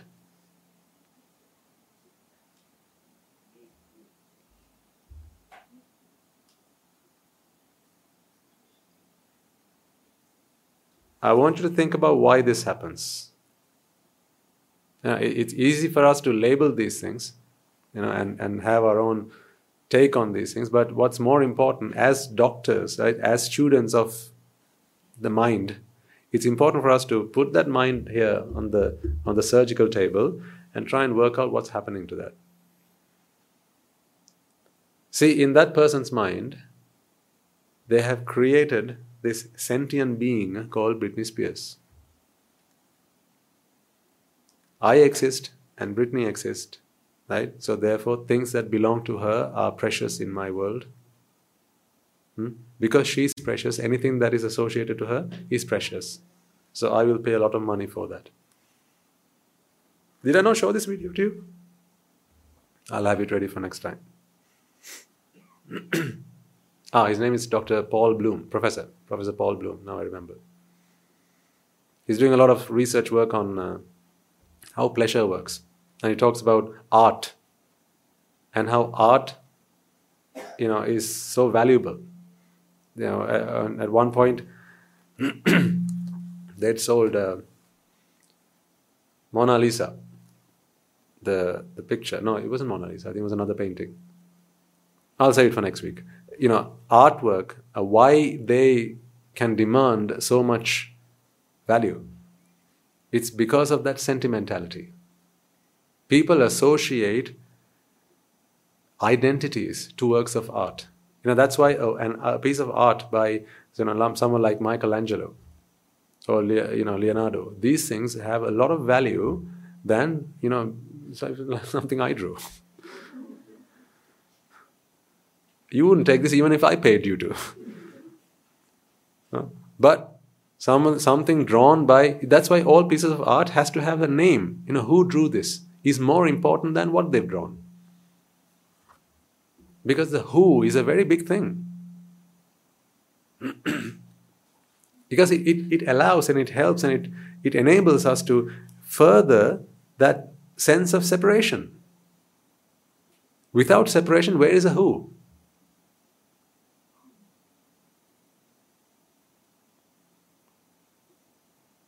This sense of identity is something that is so precious. So spot those within you, those personalities. You know, who do you like to be associated with? If you have an, if you have an answer to that, then there's a someone that lives within you. Try and capture that. That is why things can offend you someone that you know someone says something and it causes you a lot of pain is because there is an, there's an identity within you that you want to preserve and that you value and you treasure.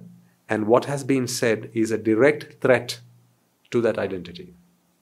If you're a mother you, the last thing you want to hear is your children your child having done something bad right and has defamed you in, has done something to insult you, to bring shame on the family. Hmm? Like, you know, even these Valau families, aristocratic families and so on, you know, they, they have, they place a lot of value on, on, on their nobility. So it will be scandalous for someone to, you know, get into a relationship with someone that is below par. That's why parents are very particular about the kind of people that their children get in relationships with. Religion is another one. Right? If I'm a Buddhist, the last thing I'd want is my daughter or my or my son getting into relationship with someone else from another religion. That can be, you know, a real insult. And it's not necessarily because we are looking at it from the child's perspective. It's because it's it's it's an attack onto the very person that I am. My core values are being threatened. This is what can happen. And you know, you know what happens after that, right? If if the parents find out that they're in such a kind of relationship, you know, terrible things can happen after that. That's why people look at uh, tribe and race and clan and such things. You know, certain surnames. Hmm? People are very particular about those things. Some surnames are of a, a, lower caste. Hmm? Some other surnames are of a higher caste. What's all this caste? you know, it's easy for philosophers and for psychologists to say, you know, after all, you know, under our skin we are all blood and bones. So why why have these differences? But what they don't understand is it is the mind that's doing this. So this no, it's not enough for us to simply talk about, you know, we are all one. We are all just, you know, we're all human beings. So why why do we have these these differences? For all the talk that people do, what they don't understand is where is the root of all this exactly. Until and unless you identify the root of this, those things will continue to haunt you. Sometimes it might be that a person who gets on stage and talks and advocates against you know all this discrimination, all this segregation, and they talk about social harmony and unity, right? And, and, and having human relationships notwithstanding uh, you know these these these caste systems and then and the and the racial identities and so on you know if you ask them well would, are you okay for your son to get married to that girl from a lower caste? Let's not go there. Might be what they say. Because people can give a good talk. But when it time you know when it's time for your walk they take a step back because what they don't know is this is all a creation of this self sense of identity. So say if you if you believe, if you've grown up believing that you're of a low caste, okay, so I mean I'm going to lay it out there, all right? If you if you have grown up thinking that you're of a low caste, I want you to ask the question: What part of you is low caste? If you have grown up thinking that you're of a high caste, what part of you is that high caste? Is it not simply and merely that creation of the mind where you have this sense of identity, this sense of you know separateness, and it's all the attributes that you have learned are part of that, that self-identity? Just like you have grown up thinking that you're a male or a female, that has become part of your identity, your caste has become a part of your identity. Your race has become a part of your identity. Your religion has become a part of your identity. Your faith has become a part of your identity. Your profession has become a part of your identity. These are all personalities that you try to foster and, and keep alive. Each one multiplying reasons for your grievance. Each one multiplying your surface area for attack. Because when you are simply that, it's very difficult to attack you. Right? When you are simply an I, because that's the last that's the last bit to fall out. But when you are I, and then after that you are a mother, and you are a daughter, and you are a wife, hmm? and you're a sister, and then you are a doctor, hmm? and then you are also, uh, you know, well regarded in your local uh, societies, hmm? and when you're also uh, a very successful businesswoman, hmm? and when you're also someone else, an aunt, uh, a niece, and right, all these things. See, these are all. All of these points increase your surface area for attack. you become bigger and bigger and become and bigger. These are all the identities that you have to sustain. See how many you can spot within yourself.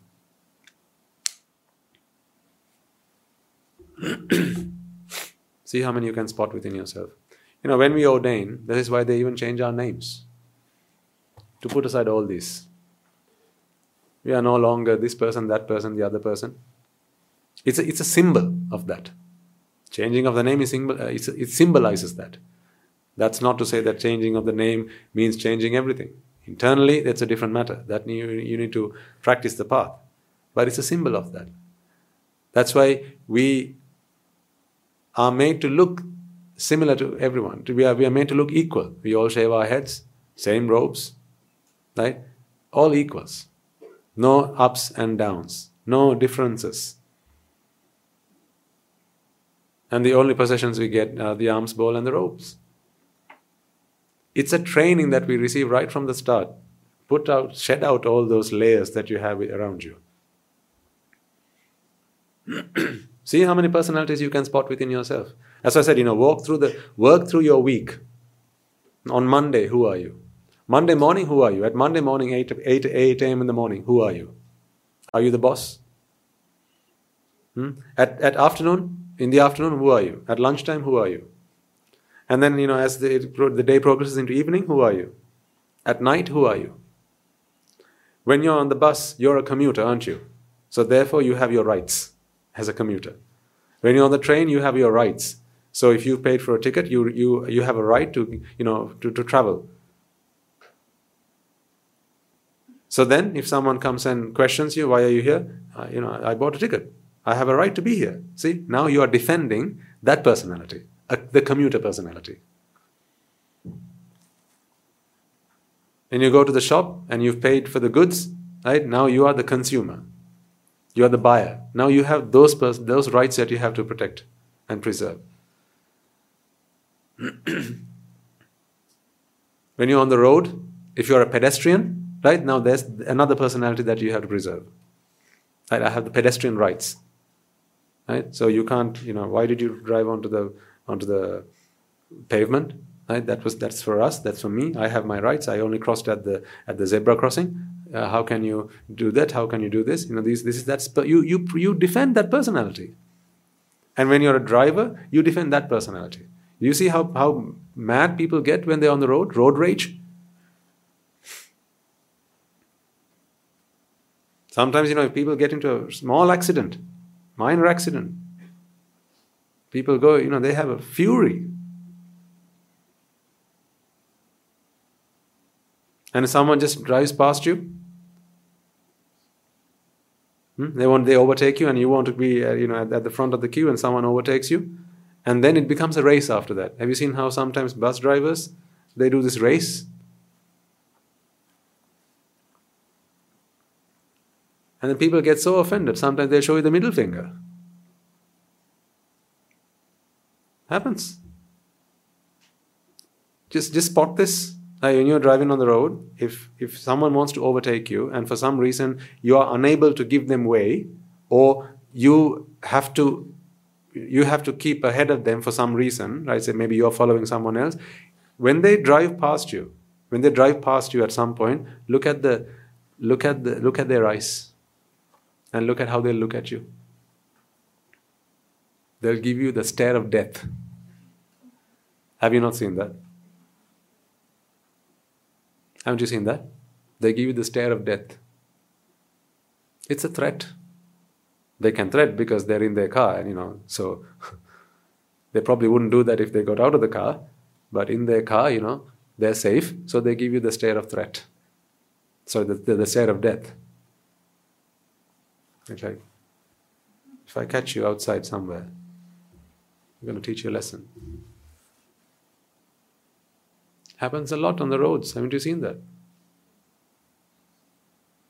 They never smile.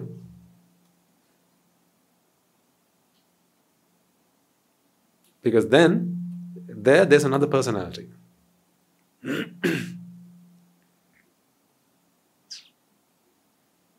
These are all personalities. When you're at the temple, there's another personality. Generally speaking. Sometimes when you go to observe Sil, there's another personality. In some places, we try to pretend that we are more, more virtuous than we really are. Again, another personality that we are trying to we try to uh, maintain. More virtuous than we are.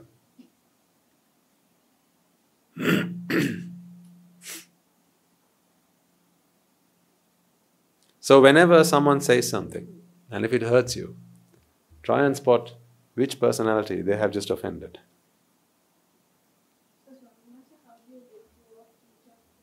Ah, yes. How do you let go of each of them? The way, the same way you let go of any of them, which is to understand that these are all creations simply for the purpose of suffering. You achieve nothing else other than suffering by doing this. This is Sankhittena Panchupadana Khandha Dukkha. This is dukkha. It is not the mind's job to do any of these things. This is all superfluous to the mind's existence. Beg pardon? Of course. You know, we, we, we say, we think we are at rest. We are never at rest. Only an arahant is really at rest. Because until you achieve the state of sainthood, you're always creating this, this separation, which does not exist. Because it does not exist, the mind is always on overdrive. You know, we know that this is, this is, uh, uh, this is insanity, right? This is insanity. It's like baby Natasha's mother. When the baby wasn't there, and she thought the baby, when the baby died, but she couldn't, uh, she couldn't bear it. Now she started to think to herself, no, my baby is still alive. Same thing goes on here. The mind is always looking for an identity, separatedness, and it does not, it does not exist. Therefore, each time the mind comes into being, it has to create it. So, how can the mind ever be at rest? When the mind is always so busy, there's no time to rest. You can't rest in peace. There's no rest for the wicked. You heard that saying? No rest for the wicked. Wicked, why? Because you are not in harmony with nature. It's like when Adam and Eve, hmm, they plucked that tree from the forbidden tree. So they plucked the apple from the forbidden tree. It was at that point all hell broke loose. That was the moment when Pandora's box opened. Until then, it is said in the, in, in, the, in the books, in the Holy Bible, that until then, they saw no difference between the two of them. They had no recognition that this was man and woman. There was no separation. They did not see, you know, them as being man and woman. So therefore, they had no reason for shame. Of course. Tanha jayati soko tanha jayati. Until then, you know, the world was at peace. Birds and bees and, you know, all the beasts and everyone, you know, they, they lived in harmony. You didn't have to toil and labor. But then what happened? They wanted that knowledge. This is knowledge, ignorance. They wanted to identify themselves as separate to God. That is what God had said, right? Yeah, don't go against nature, right? Let nature be supreme. Nature is supreme. Nature is the overarching system that, that takes everything into consideration and keeps everything in balance. Don't try to overstep the mark. That is what they didn't heed. So, what did that serpent do? Hmm? This is the ignoble friend, Asat Purusha. From somewhere it came, right? And the evil serpent came and put this thought into Eve's head. Wasn't it? Into Eve's head, which signifies femininity. Not females, not the females. It's this characteristic. The Kanta Gatiya. I'm not talking about the males and females in the house, so please don't be offended. It's that feminine nature. Yeah, itirigatiya. Something for me, that is itirigatiya. Keep something for me. Hmm? The, the, uh, the, the nature to, to uh, hoard, yes, indeed. The nature to hoard, to keep, to, the nature to keep something for oneself. That is, a, that is the, the, the, the need to separate something from myself. So, what God had said was, you know, God is supreme, nature is supreme, God equals nature. So, nature is supreme, right? So, live, be happy, be merry. Don't look for separatedness. And then what did they do? When that ignoble friend, hmm, the Asat Purusha came and put that thought into that woman's head, then she shared it with Adam, and then Adam had to go and pluck that fruit and take a bite of that. The moment he did that, ignorance, that was that symbolizes ignorance. That symbolizes attachment. And it is said the moment he took that bite and he gave Eve a bite of the, the same apple, now immediately they started to see that one was man and the other was woman. Until then, that was not the case. The first thing they had to do was cover up their private parts. That is what it says. Because now you see a separation. You and I, we are separate. We are different. Look at all these things. They're all separate. Now God is separate. We are separate. Until then, they were all one with God. That is how I interpret that. That is my interpretation of it. I'm not, I'm not arguing with anyone whether that is what the Bible actually means, but that is my interpretation. We are all free to interpret whatever the way we, we feel, right? That is my interpretation of it. So that is what happens. there was a man, there was no man identity and woman identity. It all came after that. Ignorance. You are all one with nature, one with God. And I think this is a very good way to introduce this concept to you know people of that faith. So we don't go against them. We help them better understand what the, the scriptures say. Because if, if there can only be one version of the truth, there can't be two versions of the truth. And once you've seen the truth, everything you see around you, you see through that lens, the lens of truth. And everything makes sense that way. So I can't help myself from seeing, reading the, those words in that way. That's the way I see them. That's the way I read them.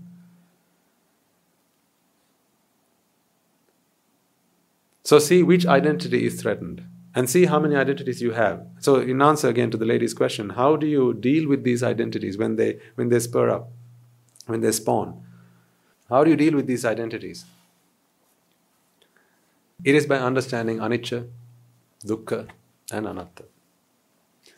Understanding the nature, understanding the nature of nature. In other words, understanding nature. Nature is everything. You and everything around you. In fact, there is no difference between you and everything around you if everything is the same. All there is is nature.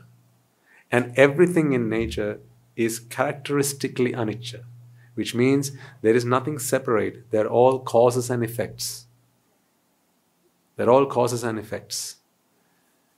There are sights and sounds and smells, taste, touch, and there are thoughts. They're all manifestations of the same energy.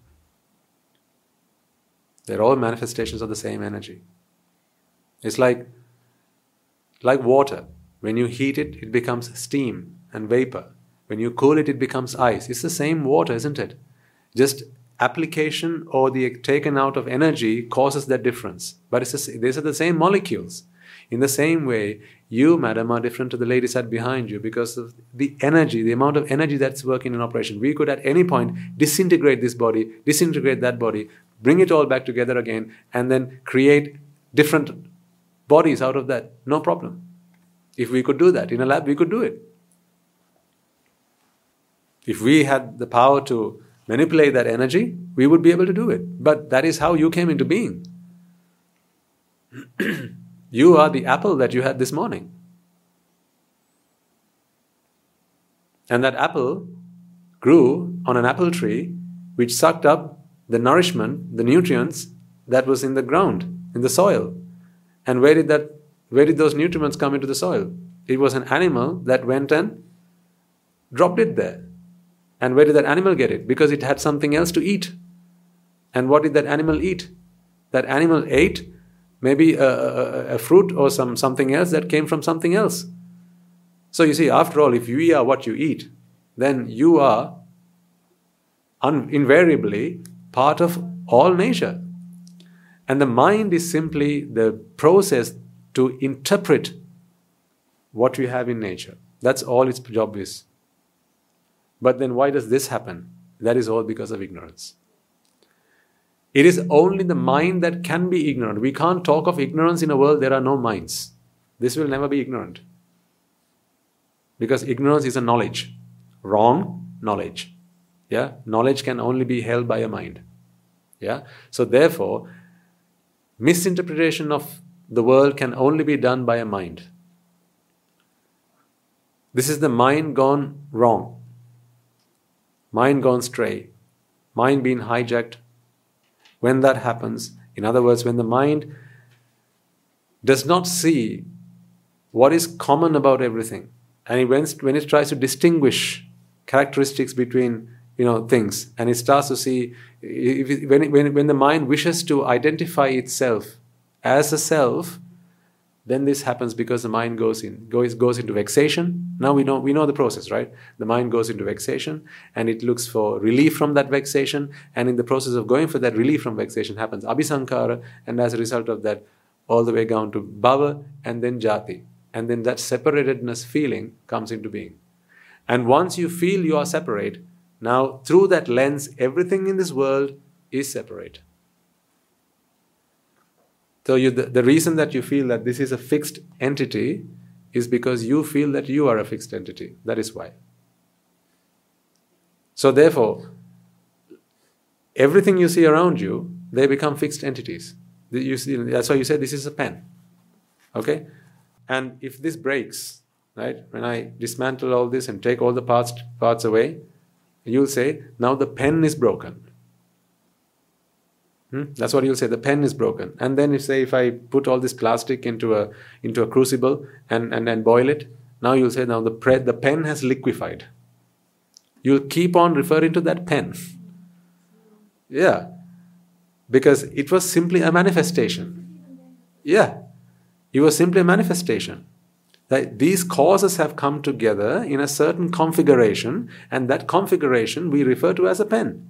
But you see it as a fixed object because you don't you don't recognize that these are all causes that have come together to give you this effect. Remember that hmm? there's no third beat here is there? But play these two things together. See? Now you hear you hear something that i didn't play. That is an effect that is a manifestation. Where did that third thing come from? It was simply the mind putting these two things together, and something that wasn't there in the first place came out into, into being. That is what's happening here. So the same thing happens in your minds. Your mind's purpose is simply to identify, to, to register, to recognize, to respond, to perceive, and you know to do those things. It was never meant to perceive a unique identity, a self. It was not meant to identify yourself as a husband or wife, a, a, a son or a daughter. It was not meant to do that. Remember, so as as vipaka, as vipaka, you know, there are certain vipakas that will always work together. Okay? So we live together as a family. The problem is not living together as a family. The problem is when we identify ourselves as these different personalities. Because when you look at the mind on its own, madam, there is no mother or father. There are no mother minds or father minds. There are no brother minds or sister minds. There are simply minds. These, this mother figure, father figure, these personalities are all creations of the mind due to ignorance. Therefore, because the mind wishes to always identify itself as a unique and identifiable self. It is that quest which is the mind is always on. That is why you then begin to see that you know we are in a family. Now this is why you know sorrow and grief and all the, all of them come into being. You know this. Jati pachya jara, jati pachya marana, jati pachya shoka, jati pachya parideva, jati pachya dukkha, jati pachya domanassa. Let's take one or two of them. Right? Jati pacha shoka, which is due to jati arises sorrow. How does that happen? Think about it for a second. Right? Sorrow, we can say, is when we are departed from something we love, something or someone. So, for that to happen, this something or someone must exist, right? Where do they exist? In our own minds. This something, these somethings and someones exist in our own mind because we are a someone. That is what happens first. We are a someone, and then some the other entities we see around us also become someones. But really, you know, it, it would be better to think of all of us as robots. There's a hardware and there's a software. That is what's really going on. But the software is corrupted because of a bug. And what happens then? Imagine if two robots, okay, really think about this for a second. Okay, everyone, think about this for a second.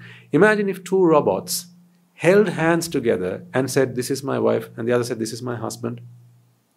What would you think? They, they, they've come from two different factories, one in China, one in Taiwan. Right? You bring them, right? from these two companies. You, you, you switch, charge them and then switch them on. And then all of a sudden, the two robots work, walk towards each other. They hold hands and they say, This is my husband. And the other says, This is my wife. What would you, what would you think about that? Something wrong with the software, right? Because how on earth can a robot feel that way? It, it can't happen. So now you know that there's a, there's, a, there's a problem with the coding, there's a problem in the software, there's a bug you'd return it to the company and say, you know, get, can get a replacement. How come you do that? How come you hold hands and you say, This is my husband, this is my wife? Ignorance. That is the bug. Because a robot's coding, a robot's software is purely there. The robot can have sensors, microphones, right? Light receptors. You could even have taste receptors, right? Because ultimately it's just chemical uh, reactions, okay? And you could have sensory receptors and all that. Now imagine yourself as a robot for a second. That's an arahant. That's an arahant. Which purely identifies sight, sound, smell, taste, and touch. But then you'll ask me, well, what about kindness and compassion and things like that? Yes, that is acceptable and that is entirely possible. We are not talking about what, what I'm not trying to say is that an arahant does not have kindness and compassion and you know and, and gratitude and, and mercy. No, that's not what I'm saying. What an arahant doesn't have is a sense of identity. He does not project kindness to a person. He projects kindness to what actually exists at that moment, which is a mind. A mind exists. A person doesn't exist you know, when we did, that's why the other day, we, when we were preparing ourselves for the Karmasthana Sajjayana, like last week or the week before, I said, when we chant this Karmasthana, hmm, Namada Sila Loka Sila Satya, may I and all beings in all worlds, I reminded you, you need to think about minds, not people. Minds exist, folks. Right? So a mind can be compassionate about another mind because that mind is suffering. Minds suffer, don't they? So, how does sorrow come into being then? When the mind goes wrong, the mind goes awry, and the mind begins to believe that it is an identity, and now it creates another identity on the outside, then now you have this emotional connection, a sentimental connection. That's where sorrow comes into being. What about something like dukkha? That could be a tricky one for some people. Dukkha, you can think of it as the personification of physical pain personification of physical pain because physical pain is real. That hurts. It would even hurt an arahant. But what an arahant doesn't feel is that I am being hurt.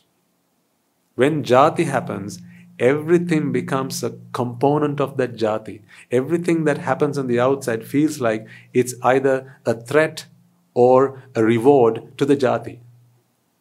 It jatifies everything or otherwise personifies everything. That is the nature of jati. So when someone says something that hurts you, you got to think, why did it hurt me? All that was said were some words, right? But you felt that it was an attack on me. this person has attacked me. You know, this is why if a young child were to, you know, maybe your your two year old, you know, come and came to you and said, "Bad nummy," you're not offended by that. Because from your perspective, the child saying something, you know, you know, it's just a child. You know, what does a child know? But when a grown up does that, now you're offended. See, therefore, you have a grown up and you have a child. Huh? And inside of you, you have, you know, you have your own personality. So now there's that personality clash. All of this is happening inside your own mind. See, that's why I say you are the architect of your own suffering. Once you understand the nature of anicca, okay, that all things are simply in a flux. This is all energy in a flux. And the mind's job is simply to interpret that flux, that flux of energy. Okay, the mind's job is to interpret that flux of energy. Now you are, now you begin to understand. Well, in that case, if that is the case, what I am feeling right now as a separate, unique identity must be dukkha, not sukha. What do we learn as ignorance? You know, right from the old days. Nicca, Sukha, Atta, right? Now we talk about Anicca, Dukkha, and Anatta. Yeah? So what is Nicca, Sukha, and Atta? Indeed, Nicca is this fixedness, your, your, your perception that the world is fixed. It is not cause and effect. There are identities, there are fixed objects, there are entities, there are people, there are beings, there's a mother, there's a father, there are fixed entities. That is Nicca. If that is Nicca, right, then what I'm going through right now, this, this, this self is also a fixed identity. Therefore, surely that is Sukha. What is threatening this is the Dukkha, is what you think. huh? Yeah, outside. Anything that threatens the Sukha is the Dukkha. See, that's why we are completely turning it on its head.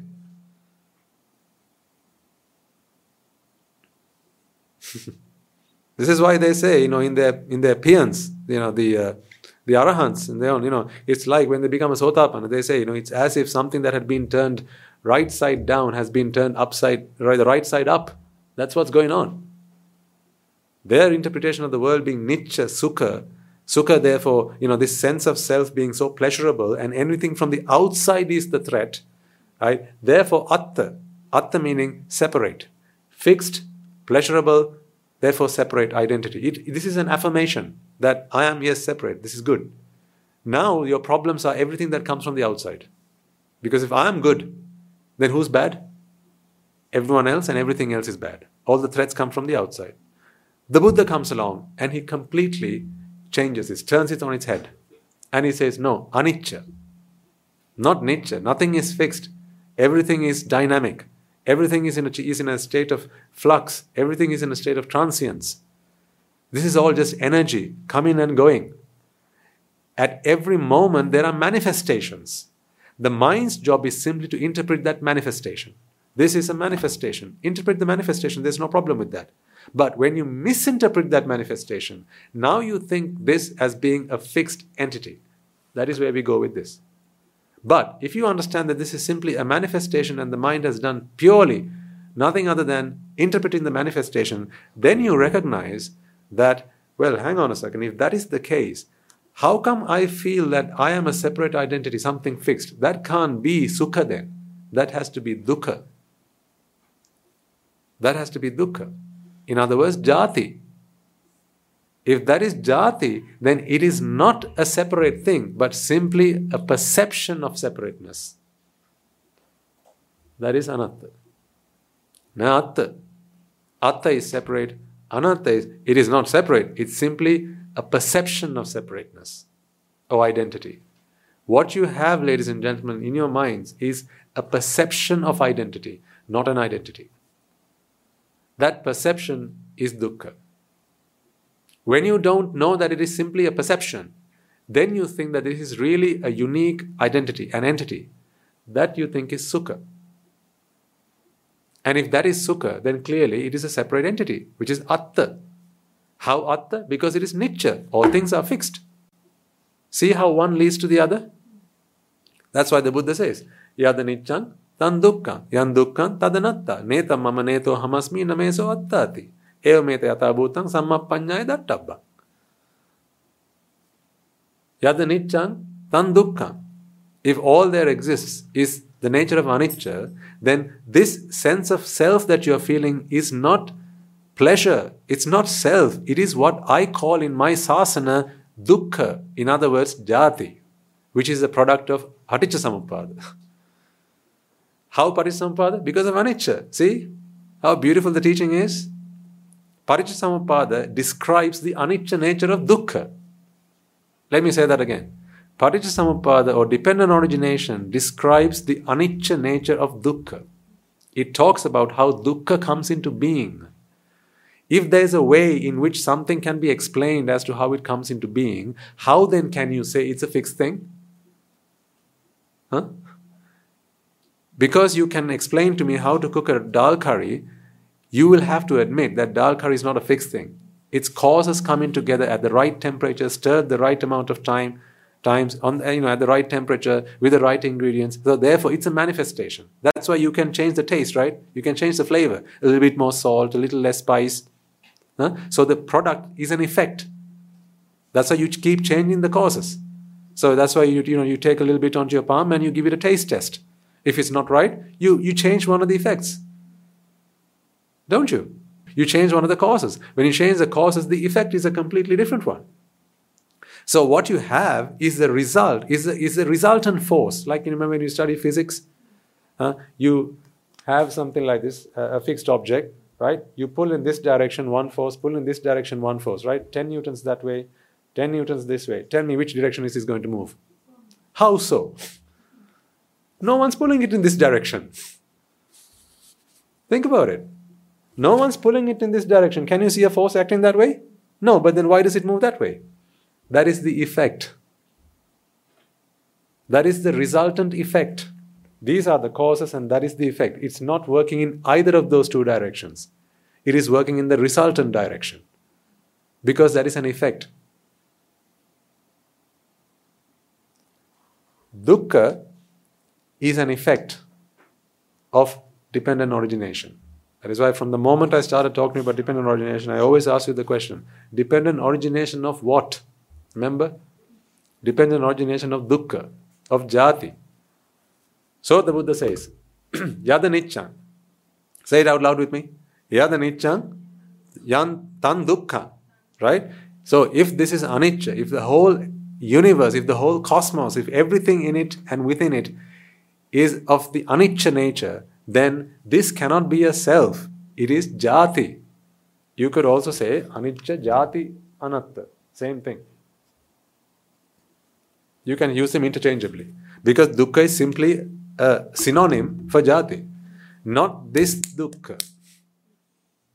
Hmm? Not mother cry, mother died and I'm crying. Not that dukkha. That is not the dukkha that the Buddha came into this world to talk about. We've talked about this so many times. Remember?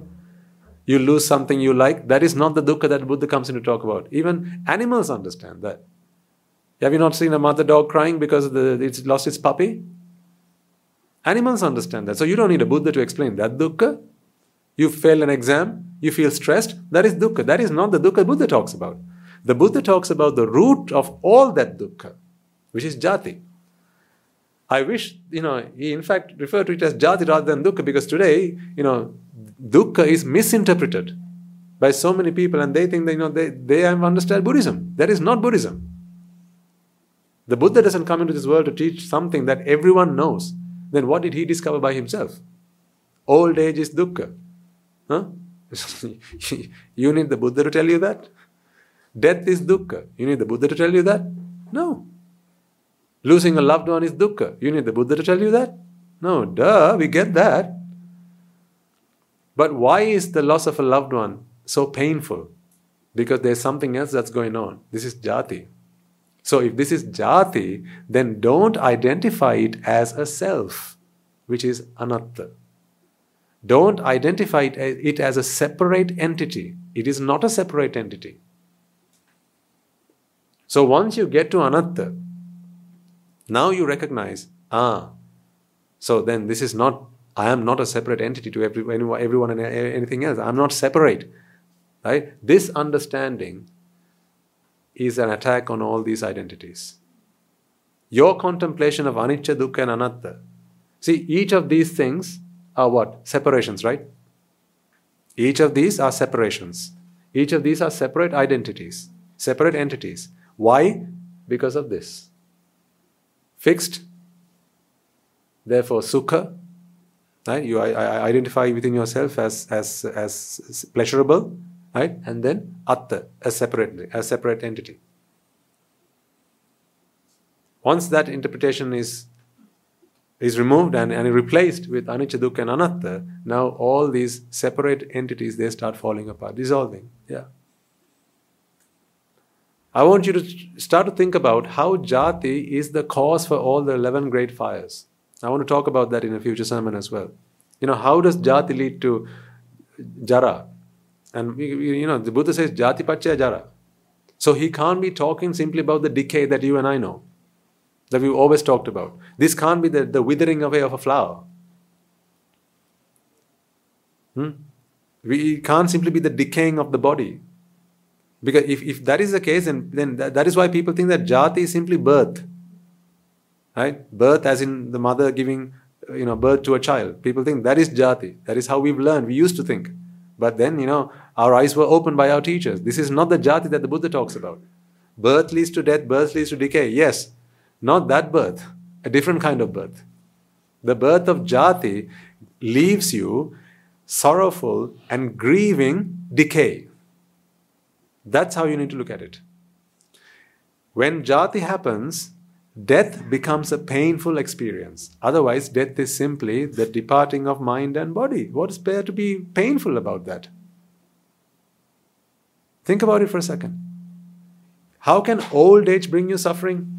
Folks, how can old age bring you suffering? What's grown old? The mind has, has it? No, the body, right? So, how is it then that decay causes suffering? It's when the mind identifies the body as being part of it. When the mind personifies the body, jatifies the body, that's when this decay is an attack on the mind itself.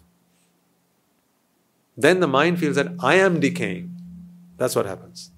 I am about to die.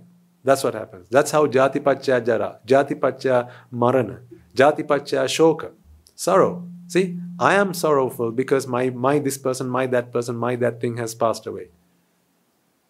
Jati pacha parideva, lamentation. Jati pacha dukkha, suffering, you know, physical pain, personification of physical pain. Backache, for whom? My backache. That's where the problem is. Otherwise, it's simply a backache. Headache. Whose headache? My headache. 75% of all your aches are because of your jati. Only 25 is actually what you feel physically. The remaining 75 is the personification of that pain. So, you know, when you have pains and aches, not only should you go to your physiotherapist, you should also come here because I can help sort out 75% of it. 25% will remain. As even as an arahant, you will have to suffer that. But that is simply vipaka. That is also rupa, vedana, sanya, sankhara, vinyan. When a nerve is pressed, right, there is an electrical current. Yeah? And that electrical current goes to your brain, and now the brain, working with the mind, has to interpret that. Because that's the mind's job to interpret. What? Rupa. This is a sparsha rupa. So the mind has to interpret that. So the mind receives it, the mind registers it, the mind recognizes it, the mind responds to it, and the mind perceives it. That's it. It's just pain, physical pain. But why do people cry about a headache or a backache? Personification. When the mind creates this jati, now to whom has this threat come? To me. Now it becomes painful. 75% added pain. That is how jati pacha dukkha. Jati pacha domanassa. Hmm? Domanassa? Disappointment, discontentment. Things happen in this world. They are not meant to content or discontent anyone. They're just things, stuff, events. That's all they are. But when you identify yourself with one of those events, hmm, now that event becomes part of your part of your part of your existence, part of your your well-being. Now you want you have those expectations that you project on those events. You want it to rain tomorrow, don't you? You want it to shine tomorrow. See? Though they are just events. But when you personify them, when you have an agenda, a hidden agenda for them, that's when you begin to suffer. That's why the 11 great fires are all based in jati. Take out jati, and all you have are simply events in this world. Nothing related or connected to you. It's simply motion. You put the E in motion and make it emotion. Otherwise, it's just motion. Motion is just vipaka. You make it emotion.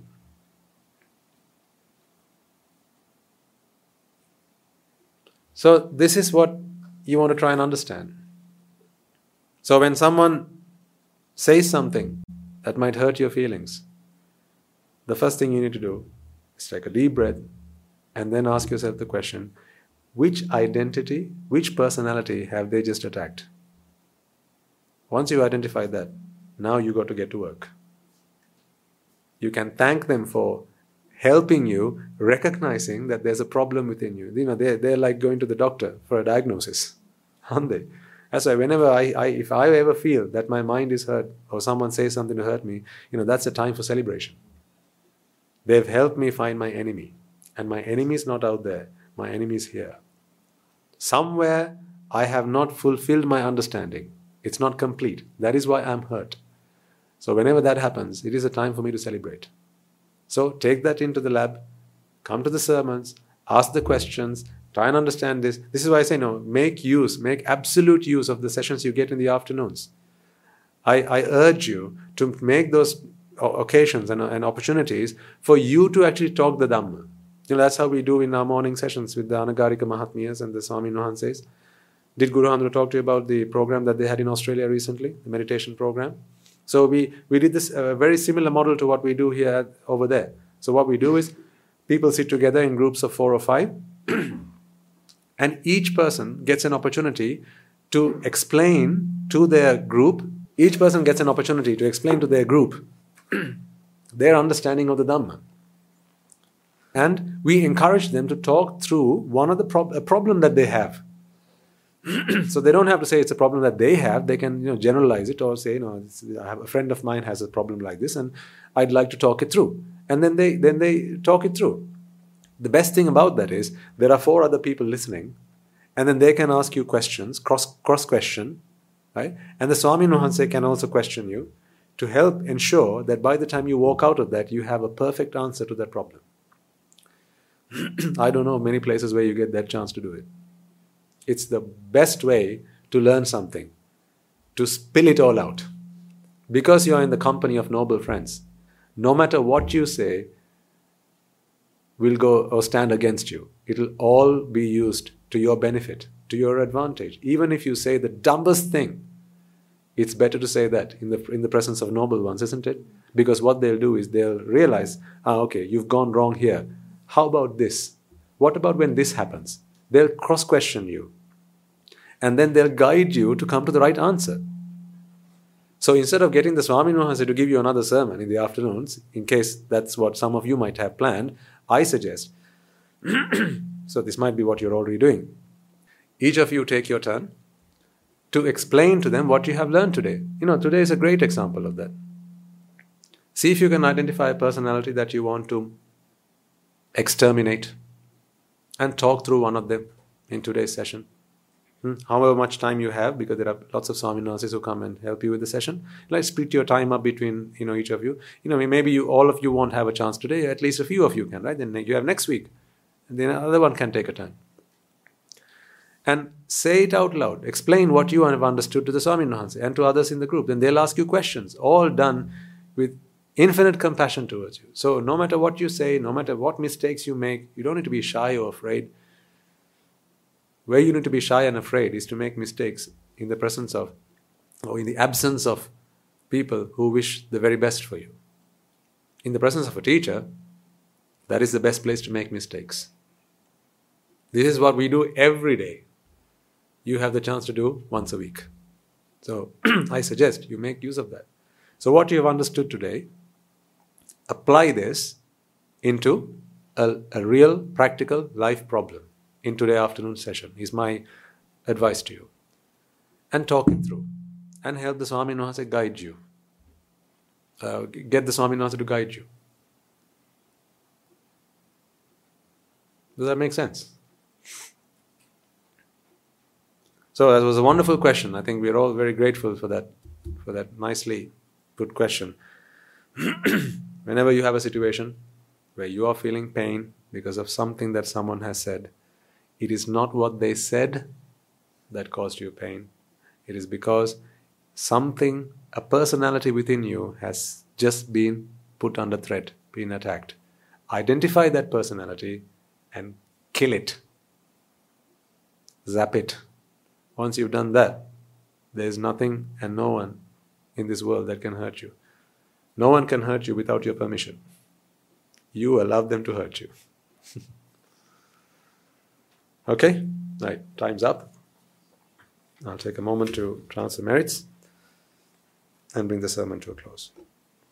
Let us take a moment to transfer the merits that we have all acquired by making offerings to the infinite virtues of the Noble Triple Gem, chanting Pirit, listening to the Dhamma, and engaging in various meritorious deeds today. First and foremost, let us remind ourselves how incredibly fortunate we are to be in the receipt of the Lord Buddha's teaching. With immense gratitude, let us transfer these merits to the bhikkhus and bhikkhunis, upasakas and upasikas, who since time immemorial have protected and preserved the sublime teachings of the Buddha and passed it down through the generations of the noble lineage in the form of the Tripitaka, which is thankfully available to us today to study, understand, and comprehend the Dhamma.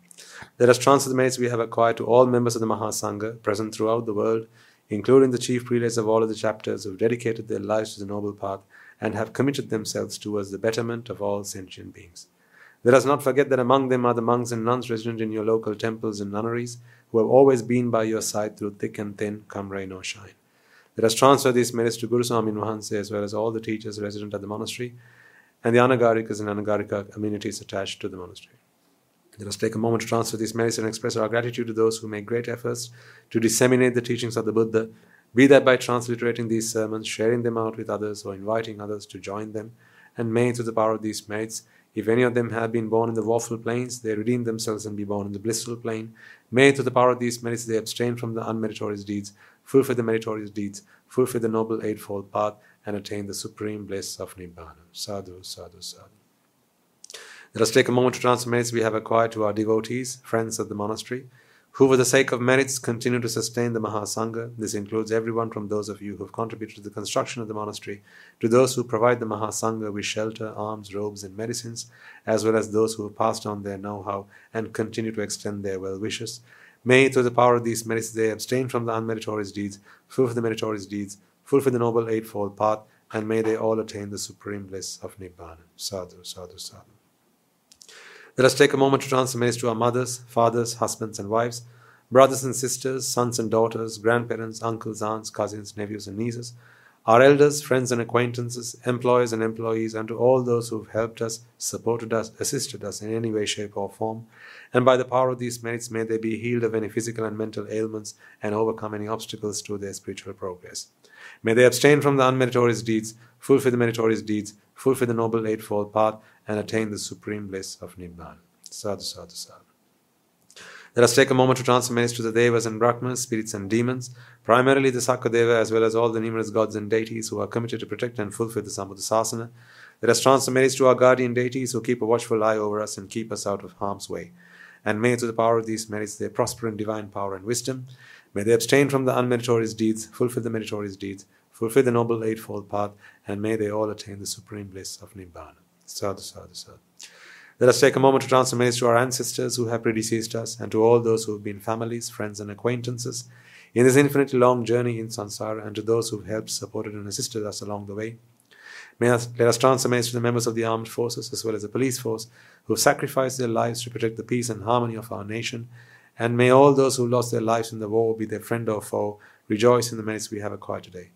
Let us transfer merits to all those who lost their lives in natural calamities such as tsunamis, earthquakes, landslides, and pandemics blizzards, forest fires, and so on. reminding ourselves that among them will be those who have been friends and family to us in this long journey.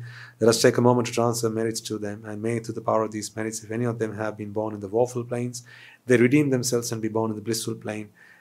May they abstain from the unmeritorious deeds, fulfill the meritorious deeds, fulfill the noble eightfold path, and attain the supreme bliss of Nibbana. Sadhu, sadhu, sadhu. Let us all resolved, that may, to the power and blessings of all the merits we have acquired throughout the day, we be able to witness the advent of many hundreds of thousands of arahants on this blessed land and finally, may through the power of all the merits we have acquired throughout the day, you and I, and everyone who's helped make this program a success, become an Arahatun Mahanse or an Arahatheranin Mahanse in this very life itself and in the era of the Gautama Supreme Buddha itself. Sadhu, sadhu, sadhu. May the blessings of the Noble Triple Gem be with you all.